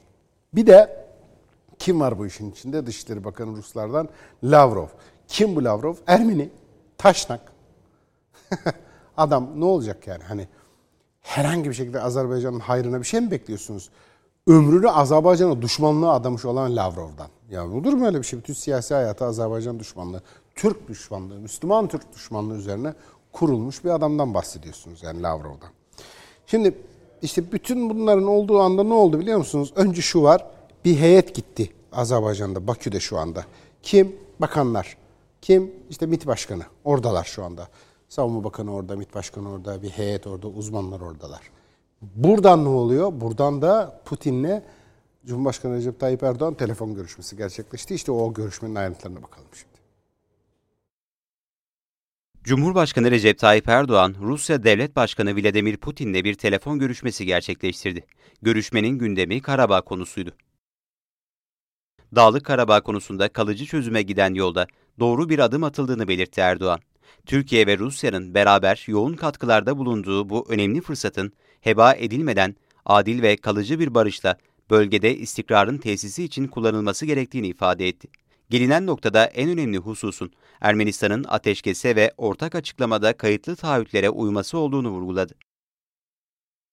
Cumhurbaşkanı Erdoğan, Türkiye'nin de Ermenistan işgalinden kurtarılan topraklarında Azerbaycan tarafından belirlenecek bir mahalde tesis edilecek ortak merkez marifetiyle Rusya ile birlikte ateşkes için gözlem ve denetim faaliyetinde bulunacağını, dolayısıyla bu noktada Rus tarafına da önemli bir sorumluluk düştüğünü dile getirdi.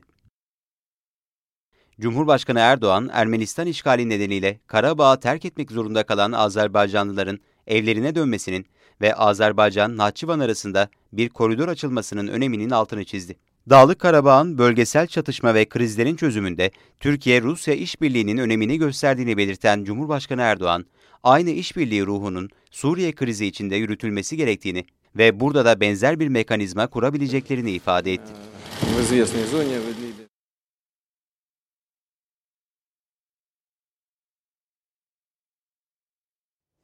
Peki Karabağ'daki sonuç dünya basınında nasıl yer buldu? Ee, bizdeki gibi mi? Yani bizde bir, bir şey var böyle. Tamamen hani neredeyse Erivan'ı da fethettik gibi anlatılıyor haberler.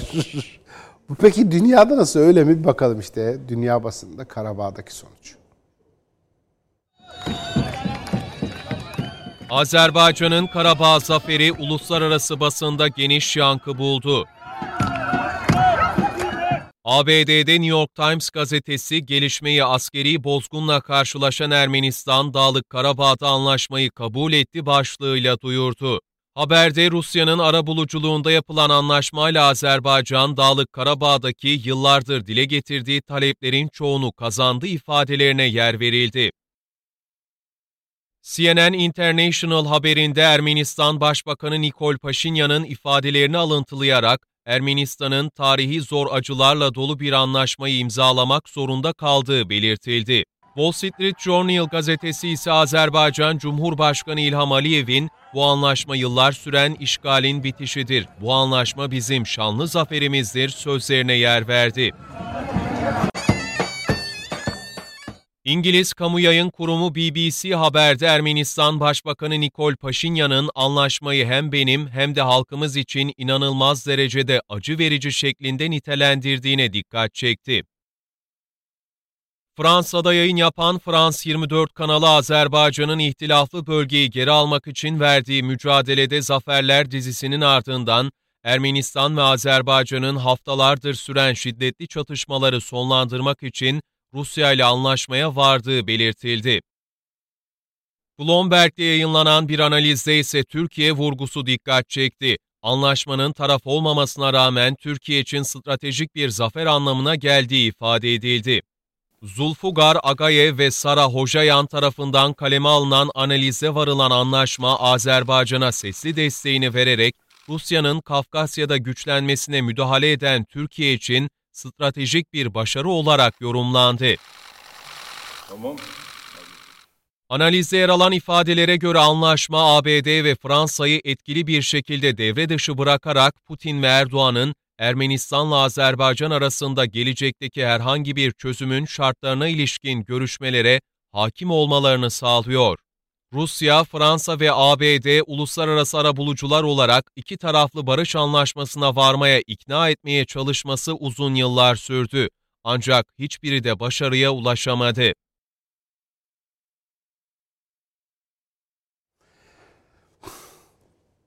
Bu alınan neticede kim kaybetti? Paşinyan mı? Elbette Ermenistan Paşinyan kaybetti ama asıl büyük kaybeden kim? Asıl böyle kahrolan, mahvolan, rezil olan, her şeyini yitiren, dibe vurmuş olan, asıl bu meselede dibe vuran kim biliyor musunuz? Macron. Evet, bitti. Akdeniz'e gemi göndereceğim. Savaş gemisi, Yunanistan'ı koruyacağım. Cumhurbaşkanı Erdoğan dedi ki, ya sen dedi o kırık dökük gemilerle ne yapıyorsun dedi. Ne kırık dökük gemisi? Charles de Gaulle falan Fransa'nın nükleer uçak gemisi. Nesi kırık dökük? Gemi yola çıktı dört gün sonra. Ne denildi? Gemide bir arıza oldu. Limana geri dönmek zorunda. Nasıl? Güzel değil mi? Macron dedi ki Ege'de biz Yunanistan'ın yanındayız. Yunanistan'ı böyle destekliyoruz dedi. Ne oldu? Kaybetti. Macron dedi ki ben Libya'da dedi Hafter'i destekliyorum dedi. Hafter Libya'nın başına geçecek. Ne oldu? Kaybetti. Macron dedi ki Lübnan'da patlamadan sonra ben buranın siyasetini ben dizayn edeceğim dedi. Ne oldu? Kaybetti. Macron dedi ki ben Paşinyan'ın arkasındayım. Paşinyan bundan sonra Ermenistan'a, şey Azerbaycan'a haddini bildirecek ve dedi Karabağ Ermenistan olacak dedi. Ne oldu? Kaybetti. Bu sürecin, bu dönemin en büyük dibe vuranı da Macron oldu gerçekten. Bunu da bir kenara not etmemiz gerekiyor. Peki bu sonuca gelinirken son zafer haberi nereden gelmişti? Şuşa'dan. Şuşa fethedilince sıra Laçin'deydi. Bir dakika. Gerek yok bu kadar rüya. Belli ki geliyorsunuz siz. Alın Laçin'i maçinde bu iş kapansın noktasına gelindi. Peki o Şuşa'daki o büyük zaferi sağlayan kim? Yaşa timleri var. Azerbaycan'ın. Onlar nerede eğitim almışlar peki? İlk aklınıza geleni söyleyin. Kime eğitmiş onları? Türkiye'de. Allah Allah Türk Özel Kuvvetleri. Şaşırdınız mı bu habere? Şaşırmadık. İşte o destansı mücadele. Azerbaycan'ın Dağlık Karabağ kurtarma operasyonundaki başarısı Ermenistan'ı anlaşmaya zorladı. Şuşa'nın işgalden kurtarılması ise zaferi perçinledi. Ermenistan'ın yüksek dağlar, orman ve zorlu arazisi nedeniyle alınamaz dediği Şuşa'nın kurtarılmasının ardından destansı bir operasyon çıktı. Türkiye'de özel kuvvet eğitimi alan Azerbaycan ordusunun Yaşma timlerinin nefes kesen operasyonuyla Ermeni işgalinden temizlendi. Ermeni milisler Şuşa'daki savunma hattını kara yolları üzerinde kurdu. Azerbaycan ordusunun önce SİHA'larla havadan saldıracağı, ardından da zırhlı araçlarla şehre gireceği hesaplanıyordu. Bu nedenle kayalık bölgelere ve vadilere önem verilmedi. Azerbaycan ordusu savunma zaafını tespit edince sızma harekatı gerçekleştirdi. Şuşalı askerlerden oluşan yaşma timlerinin görev aldığı operasyonda timler zaman zaman özel ekipmanlar kullanarak şehre girdi. Sızma girişiminin başarılı olmasıyla Yaşma Birliği sıcak çatışmaya girerek şehrin kontrolünü ele aldı. Ermeni milisler sızma girişiminden bir haberdi. Ermeni basınında bazı Ermeni generallerin nasıl şehrin içine sızmışlar, dünyadan haberimiz olmamış diyerek bölgedeki komutanları eleştirdiği ortaya çıktı. Yakınlaştırıversin biraz, alacaksan. Azerbaycan ordusunun başarılı operasyonları ve Şuşa'nın azat edilmesi, zafere giden yolun önünü böylece açmış oldu. Şuşa zaferiyle birlikte sahada hezimete uğrayan Ermenistan masada da ağır kayıp verdi.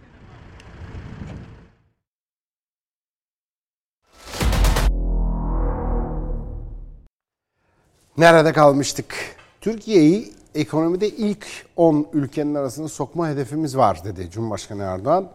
Bu da dedi Atatürk'e en büyük hediye olacaktır. Önemli.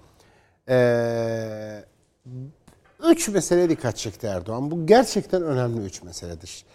Bir üçgenin içinde bizi sıkıştırmaya çalışıyorlar. Bir üç tane kelepçe var. O üç kelepçeyle bağlamak istiyorlar. Üç tane iple bizi çekiştirmek istiyorlar. Ne o? Birincisi döviz. Şu kur işini oturup bir daha konuşmamız lazım. Kur işi ekonomiyle mi ilgili siyasi mi? Şimdi işte ekonomi kötü yönetiliyor, şöyle oluyor, böyle oluyor. O yüzden kur artıyor. Peki, peki, peki kabul. Tamam. Madem bu yüzden artıyor. İyi bir şey yaparsak ekonomide yani mesela fabrika açarız.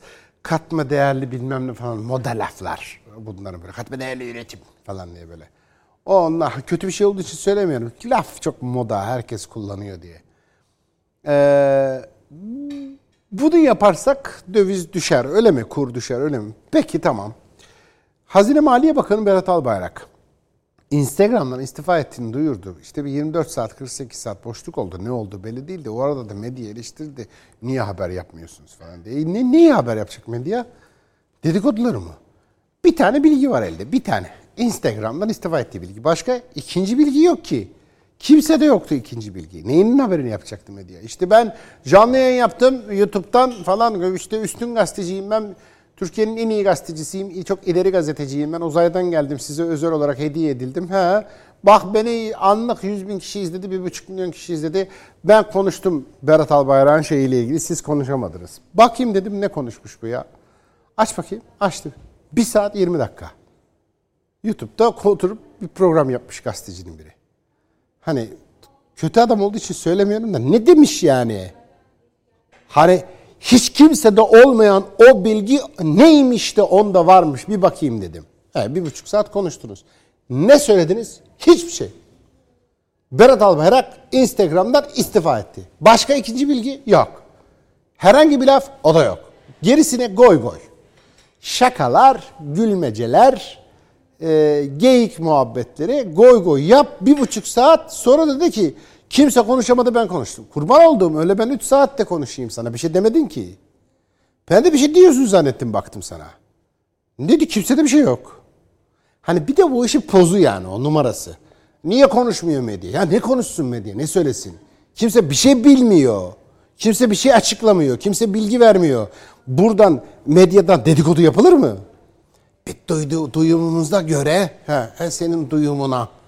Ya bu saçmalık zırva bu. O o yüzden. O işte o 48 saatte ne oldu sonrasında? Lütfü Elvan geldi. Bak mesele kesinleşti. Artık konuşabiliyoruz. Ha. Dolar düştü mü? Düştü. Şimdi soruyu bir daha soruyorum. Hani ekonomikti? Ya ne oldu 24 saatte de? Aa biz burada konuşurken burada bir fabrika kurmuşlar. 80 bin kişiyi de işe almışlar. Yarın da uzaya roket gönderiyormuşuz. Asteroidlerden de maden toplayıp getiriyormuşuz. TL o yüzden değerlendi. Öyle bir şey mi oldu? Bir şey mi yaptı birisi? Aynı anda 300 bin kişi falan işe mi girdi Türkiye'de? Ha ne oldu da ekonomik olarak dolar düştü? Onu söylüyorum. Doların düşmesi çıkması siyasi kardeşim. Poz yapmayın, numara yapmayın. Konu ekonomiyle ilgili bir mesele değil. Haklıdır, haksızdır. Gü- ekonomi dediğin şey zaten psikolojik bir şeydir. Güvenle ilgilidir falan. Ya konuştur, anlatırsın bir sürü şey. Eyvallah. Ama diyorum ki konu ekonomik değil. Konu psikolojik. Konu siyasi. Şak diye bir günde düşürüyorsun. Şak diye bir günde çıkartıyorsun. O nasıl bir ekonomik gelişmeymiş de öyle. Bir günde yükseliyor, bir günde düşüyor. Öyle bir şey yok ki. Bu döviz meselesi. Vuracaklar bizi buradan. İkinci mesele ne? Faiz. Diyor ki yükselt faizi. Ben geleyim diyor senin ülkene. Acayip diyor parayı getireyim. Doları çevireyim TL'ye. Vereyim yüksek faizle sana borç diyor devlete. Diyor gömeyim o faizi alayım diyor. Sonra tekrar onu dolara çevirip kaçıp gideyim. Soygun müessesesi yani. Yüksek faiz o. Parayı diyor fabrikaya açmayayım. Yatırım yapmayayım. Herhangi bir şey satın almayayım. Ticarete katılmayayım. Bir yere ortak olmayayım. Park edeyim bankaya o parayı. Ondan alayım faizi, yükselteyim, çevireyim, dolara kaçayım gideyim. Tezgahta o ikinci tezgah. Üçüncü tezgah enflasyon. Bir koyuyorlar bize kelepçeyi böyle. O mesela benim zoruma gidiyor hakikaten. Enflasyon fiyatların artış hızı. Bu arada hep, onu da hep yanlış tarif ediyorlar bize. Zehirli bilgiler var. Diyorsun ki diyorsun ki enflasyon kaç? Yüzde on beş. Belki gerçek enflasyon fazla bile olabilir Türkiye'de. Şimdi diyor örnek veriyorum yüzde on beş. Yüzde ona düştü enflasyon diyorsun. Adam diyor ki hani diyor yüzde on beşten yüzde ona düştü enflasyon. Soğanın fiyatı iki lirada iki buçuk lira oldu. Çıktı fiyatı diyor. E hani düşmüştü? Ya enflasyon yüzde on beşten yüzde ona düşünce soğan ucuzlayacak değil ki. Soğan yine pahalanacak. Enflasyonun düşmesi pahalanma hızının düşmesi demek. Enflasyon pahalılaşma hızı. Enf düşük enflasyon fiyat yavaş pahalanacak demek. Yüksek enflasyon fiyat hızlı pahalanacak demek. Enflasyon düşünce fiyatlar düşmez yani. Bu enflasyon da üçüncü tuzak. Ne oldu? Döviz, faiz, enflasyon. İşte Cumhurbaşkanı Erdoğan buna itiraz etti. Bak bu üç kelepçeden kurtaracağız bu milleti diye e, açıklaması var Cumhurbaşkanı Erdoğan'ın bir izleyelim onu şimdi. İnşallah bugüne kadar pek çok alanda ülkemizi hedefine ulaştırdığımız gibi ekonomide de dünyanın ilk onuna girmesini de başaracağız, sağlayacağız. Bunun Gazi Mustafa Kemal Atatürk'e en büyük armağan olacağına inanıyorum. Cumhurbaşkanı Erdoğan, Cumhurbaşkanlığı Külliyesi'nde Atatürk Kültür, Dil ve Tarih Yüksek Kurumu tarafından düzenlenen Atatürk'ü anma töreninde konuştu. Gündeminde Türkiye ekonomisi vardı. Bizim kalkınma politikalarımızın ve uygulamalarımızın merkezinde daima istihdam yer almıştır. İşsizlik azalmaya devam ediyor. Allah şahittir ki ezan susmayacak, bayrak inmeyecek, millet bölünmeyecek, vatan parçalanmayacak, ülkemiz büyüyecek, devletimiz güçlenecek derken hep samimiydik. Sözü IMF'ye getirdi. Peki biz ne yaptık? Geldik 2013 Mayıs'ında tuttuk. IMF'e olan bu borcu sıfırladık ve artık bizim IMF'le borç noktasında en ufak bir ilişkimiz kalmadı. Şimdi ise zaten IMF'le bu noktada herhangi bir ilişki kalmadı. Rabbim bunların eline de bizleri düşürmesin. Vesayetçi anlayışla çarpışa çarpışa hedeflerimize ulaşmaya çalışıyoruz sözleriyle batılı ülkelere seslendi. Kendilerini devletin sahibi, milletin efendisi, batının kölesi olarak gören vesayetçi anlayışla çarpışa çarpışa ülkemizi yeniden tarihiyle ve cihan şumul hedefleriyle buluşturduk. Yıllarca bu ülkeyi siyasi ve ekonomik bir avuç elit eliyle adeta babalarının malı gibi kullanmaya alışmış olanlar her yolu ve yöntemi deneyerek üzerimize geldiler. Kendilerine içeride imtiyazlarını kaybetmiş olmanın verdiği kin ve nefretle dolu taraftarlar, payandalar, mankurtlar bulmakta da zorlanmadılar. Türkiye'nin son 18 yılında yaşananlara bir de bu gözle bakmak gerekir. Türkiye'nin ekonomisine yönelik yapılan saldırılara dikkat çekti Erdoğan. Esasen bu dönemde attığımız her adımda uğradığımız gizli açık saldırıların bir tarafında mutlaka ekonomi vardı. Türkiye'ye karşı haksız, hukuksuz, adaletsiz girişimlerde bulunanların kayıtsız şartsız desteklenmesinin gerekçesini söyleyebilecek kimse çıkamaz. Lütfi Elvan, Hazine Maliye Bakanı Berat Albayrak Instagram'dan istifa etti. Uzun bir süre sessizlik oldu. Kimse ne olduğunu bilmiyordu. Sonra Cumhurbaşkanlığı İletişim Başkanlığı bir açıklama yaptı. Ee, görevden af talebi kabul edildi, istifası kabul edildi dedi ve Berat Albayrak gitti. Soru şuydu, yerine kim gelecek deniliyordu. Hemen belli oldu. Lütfi Elvan yerine geldi. Plan Bütçe Komisyonu Başkanıydı. Lütfi Elvan'a kritik soru soruldu. Bekliyor muydunuz böyle bir şey diye? Dedi ki yok benim için de sürpriz oldu dedi. Plan Bütçe Komisyonu'ndaki çalışma arkadaşlarıyla vedalaştı. Meclise geldi. Yemin etti, göreve başladı Lütfü Elvan. Sürpriz oldu mu? Sürpriz oldu. Cumhurbaşkanı kararıyla Hazine ve Maliye Bakanlığı görevine getirilen Lütfi Elvan kararın kendisi için sürpriz olduğunu söyledi. İlk açıklamayı ise sosyal medya hesabından yaptı. Bu görevi tevdi eden Cumhurbaşkanımıza şükranlarımı sunuyorum dedi. Elvan Hazine ve Maliye Bakanlığı'ndan paylaştığı fotoğrafla göreve başladığını duyurdu. Berat Albayrak'a hizmetleri için teşekkür etti. Mecliste gazetecilerin sorularını yanıtlayan Elvan, Berat Albayrak'la bir telefon görüşmesi yaptıklarını da söyledi. Elbette biz de teşekkür ettik hizmetlerinden dolayı. O da bize görevimizde başarılar diledi. Göreve başlamadan önce başkanlık görevini yürüttüğü Plan ve Bütçe Komisyonu üyeleriyle de vedalaştı. Elvan birlikte mesai yaptığı çalışma arkadaşlarına teşekkür etti. Plan ve Bütçe Komisyonu benim için bir aile, bir yuva. Burada bulunan tüm arkadaşlarımızla geceli gündüzlü çalıştık. Lütfen hakkınızı helal ediniz. Ee, zaman zaman hata yaptığım, yanlış ifade kullanmış olduğum anlar olabilir. Neticede hepimiz insanız. Her birinize çok çok teşekkür ediyorum efendim. Sağ olun. Hazine ve Maliye Bakanı Lütfi Elvan mecliste yemin ederek görevine başladı. Ekonomiye ilişkin ilk mesajı ise yerli üretim kapasitesini artırıyoruz. Önümüzdeki dönemde makroekonomik istikrarı muhafaza ederek büyüme ve istihdama yeni bir ivme kazandıracağız oldu. Lütfi Elvan'dan boşalan Türkiye Büyük Millet Meclisi Plan ve Bütçe Komisyon Başkanlığı'na AK Parti Genel Başkan Yardımcısı Bingöl Milletvekili Cevdet Yılmaz getirildi. Ve devam ediyoruz. Cumhurbaşkanı Recep Tayyip Erdoğan Amerika'da seçimi kazandığı kesinleşen değil. Yanlış bir kesinmesin bir şey yok ortada ama belli ki o kazandı dediğimiz bir Biden var. Biden'la mahkemeye vereceğini iddia eden bir Trump da var. Çok güzel oluyor. Ben çok seviyorum.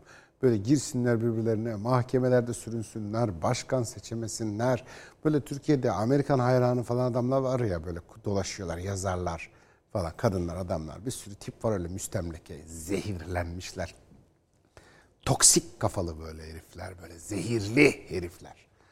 Onlar böyle hayal kırıklığına üzülüyorlar, kahroluyorlar bizi dünyaya rezil ettiniz çabuk şu seçimin kararını verin falan diye ağlayan bir Türk var. Sen niye rezil oluyorsun dünyaya? Sana ne falan diye. Nasıl Amerikalı hissediyorsa kendini artık böyle. Yazık ağlıyor Twitter'da koca yazar. Bizi diyor dünyaya rezil ettiniz kararı bir an evvel verin diyor. Aa sana ne oluyor? Sana ne? Ama işte öyle oldu ki o. O kendini senden benden hissetmiyor ki. Bu memleketin insanı mı o sanki? Zehirlenmiş ya o müstemleke. Onun kafa gitmiş, kafa yok ki onda. Böyle ben niye Amerikalı değilim Allah'ım? Benim suçum ne? Niye ben işte Ankara'da doğdum falan diye böyle o bütün gün lanet okuyor. Kime tapınıyorsa. Şimdi bu insanları hayal kırıklığına uğratmak çok hoşuma gidiyor. Onların böyle üzülmeleri, Amerika'da bir şey kötü oldukça bunların burada böyle yıkılıyor olmaları çok zevkli. Ama işin bir de ciddi tarafı var. Ha, güldük, eğlendik, geçtik, gittik zevkli tarafı. Gerçek, valla Biden gibi bir katil, Biden gibi bir barbar, Biden gibi bir Müslüman düşmanı, hedef, ya şimdi Trump Müslüman dostu mu diye. Evet, olur mu öyle şey? Trump'tan daha aşağılığı mı var? O değil. Biden'ın davası bu. Trump'ın davası bu değildi. Trump'ın davası para. Bunun Biden'ın davası var. Şurada diyor iki senem var diyor Biden. İki sene sonra yok. Bak dört yıl sonra seçim demiyorum. Normalde dört yıl kalıyorlar değil mi? Göreceksiniz Biden iki sene sonra yok. Kim var yerine? Şey hazırlanıyor. Yardımcısı. Asıl kahraman o. Göreceksiniz meseleyi. Ama şimdi onun öncesi şurada diyor iki sene var. İki senede diyor bir yakıp yıkayım ben dünyaya geliyor. Klasik liberal ya. Göreceğiz başımıza nasıl lanet olduğunu. Cumhurbaşkanı Erdoğan Biden'a tebrik mesajı gönderdi doğal olarak ama Trump'a da mesaj gönderdi. İlginç gelişmeler olacak dünyada. Cumhurbaşkanı Erdoğan hem Trump'a hem Biden'a mesaj göndermesinin anlamını bir iki ay içinde ha diye burada haber yapabiliriz. İşte o mektup.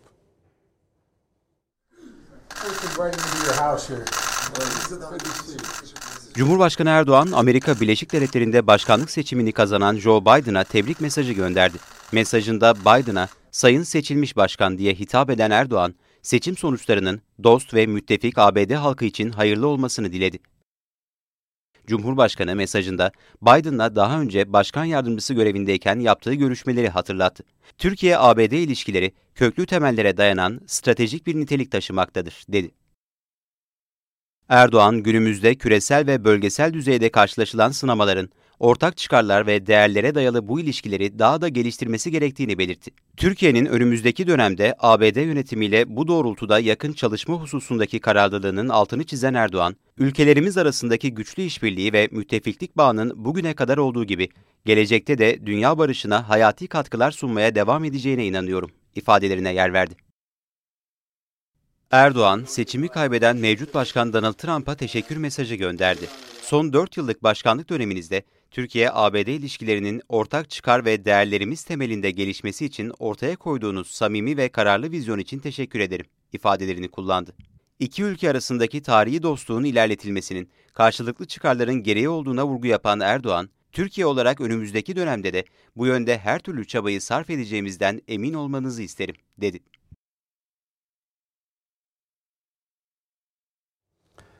Hadi gidelim şimdi bir de başka bir gündemin önemli başlıklarından birine bakalım. Ne olacak bu koronadaki durum?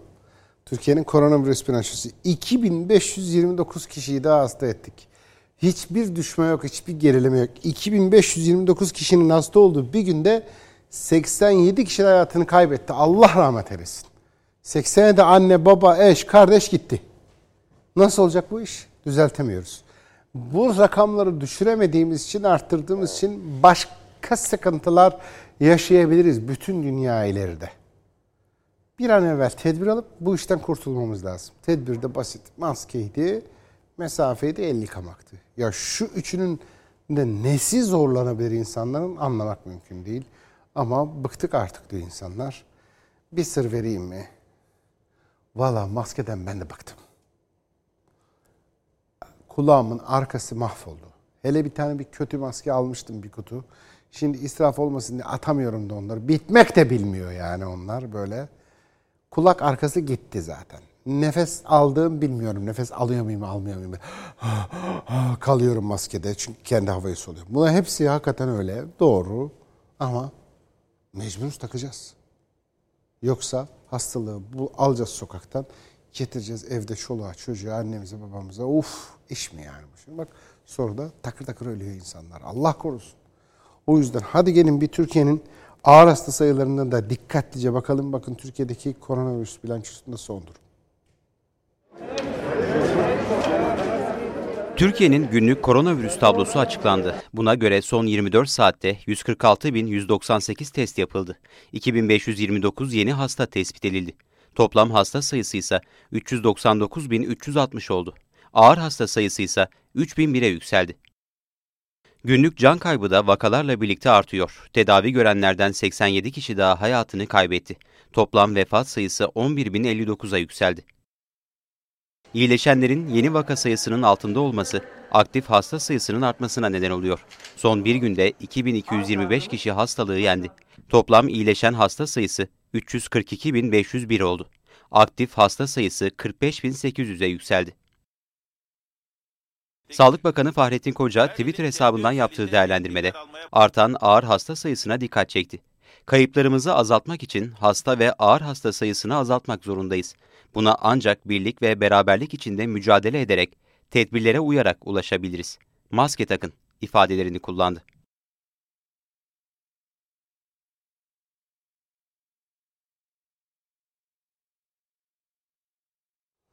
Şimdi sokağa çıkma kısıtlaması meselesine geri dönecek miyiz? E, rakamlar böyle gidince döneceğiz mecburen dedik. Nasıl olacak? peyderpey parça parça başlanacak. İlk adımı geldi. Ne o ilk adım? İstanbul, Ankara'da 65 yaş üstündekilerin sabah 10-16 saatler arası hariç sokağa çıkma kısıtlaması geldi efendim.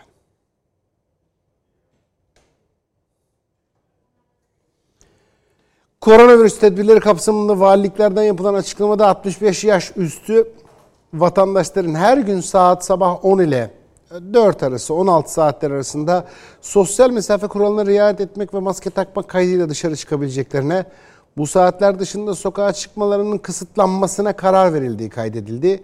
Kararda doktor, sağlık çalışanları, eczacılar, seçimde iş başına gelmiş kamu görevlileri, sosyal hizmet kuruluşları görevleri benzeri olmak üzere kamu görevlileri ve işletme sahibi, esnaf, tüccar, sanayici, çiftçi ve serbest meslek sahiplerinin kısıtlamadan muaf olduğu bildirildi.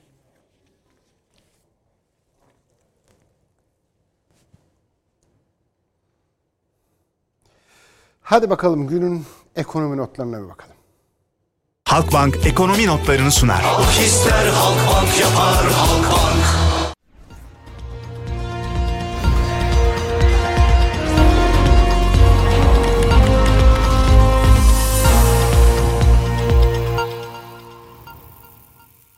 Ve bakıyoruz şu anda dolara 8.19 ile başlamıştık. Güne şu an itibariyle 8.14'te ve düşmeye devam ediyor.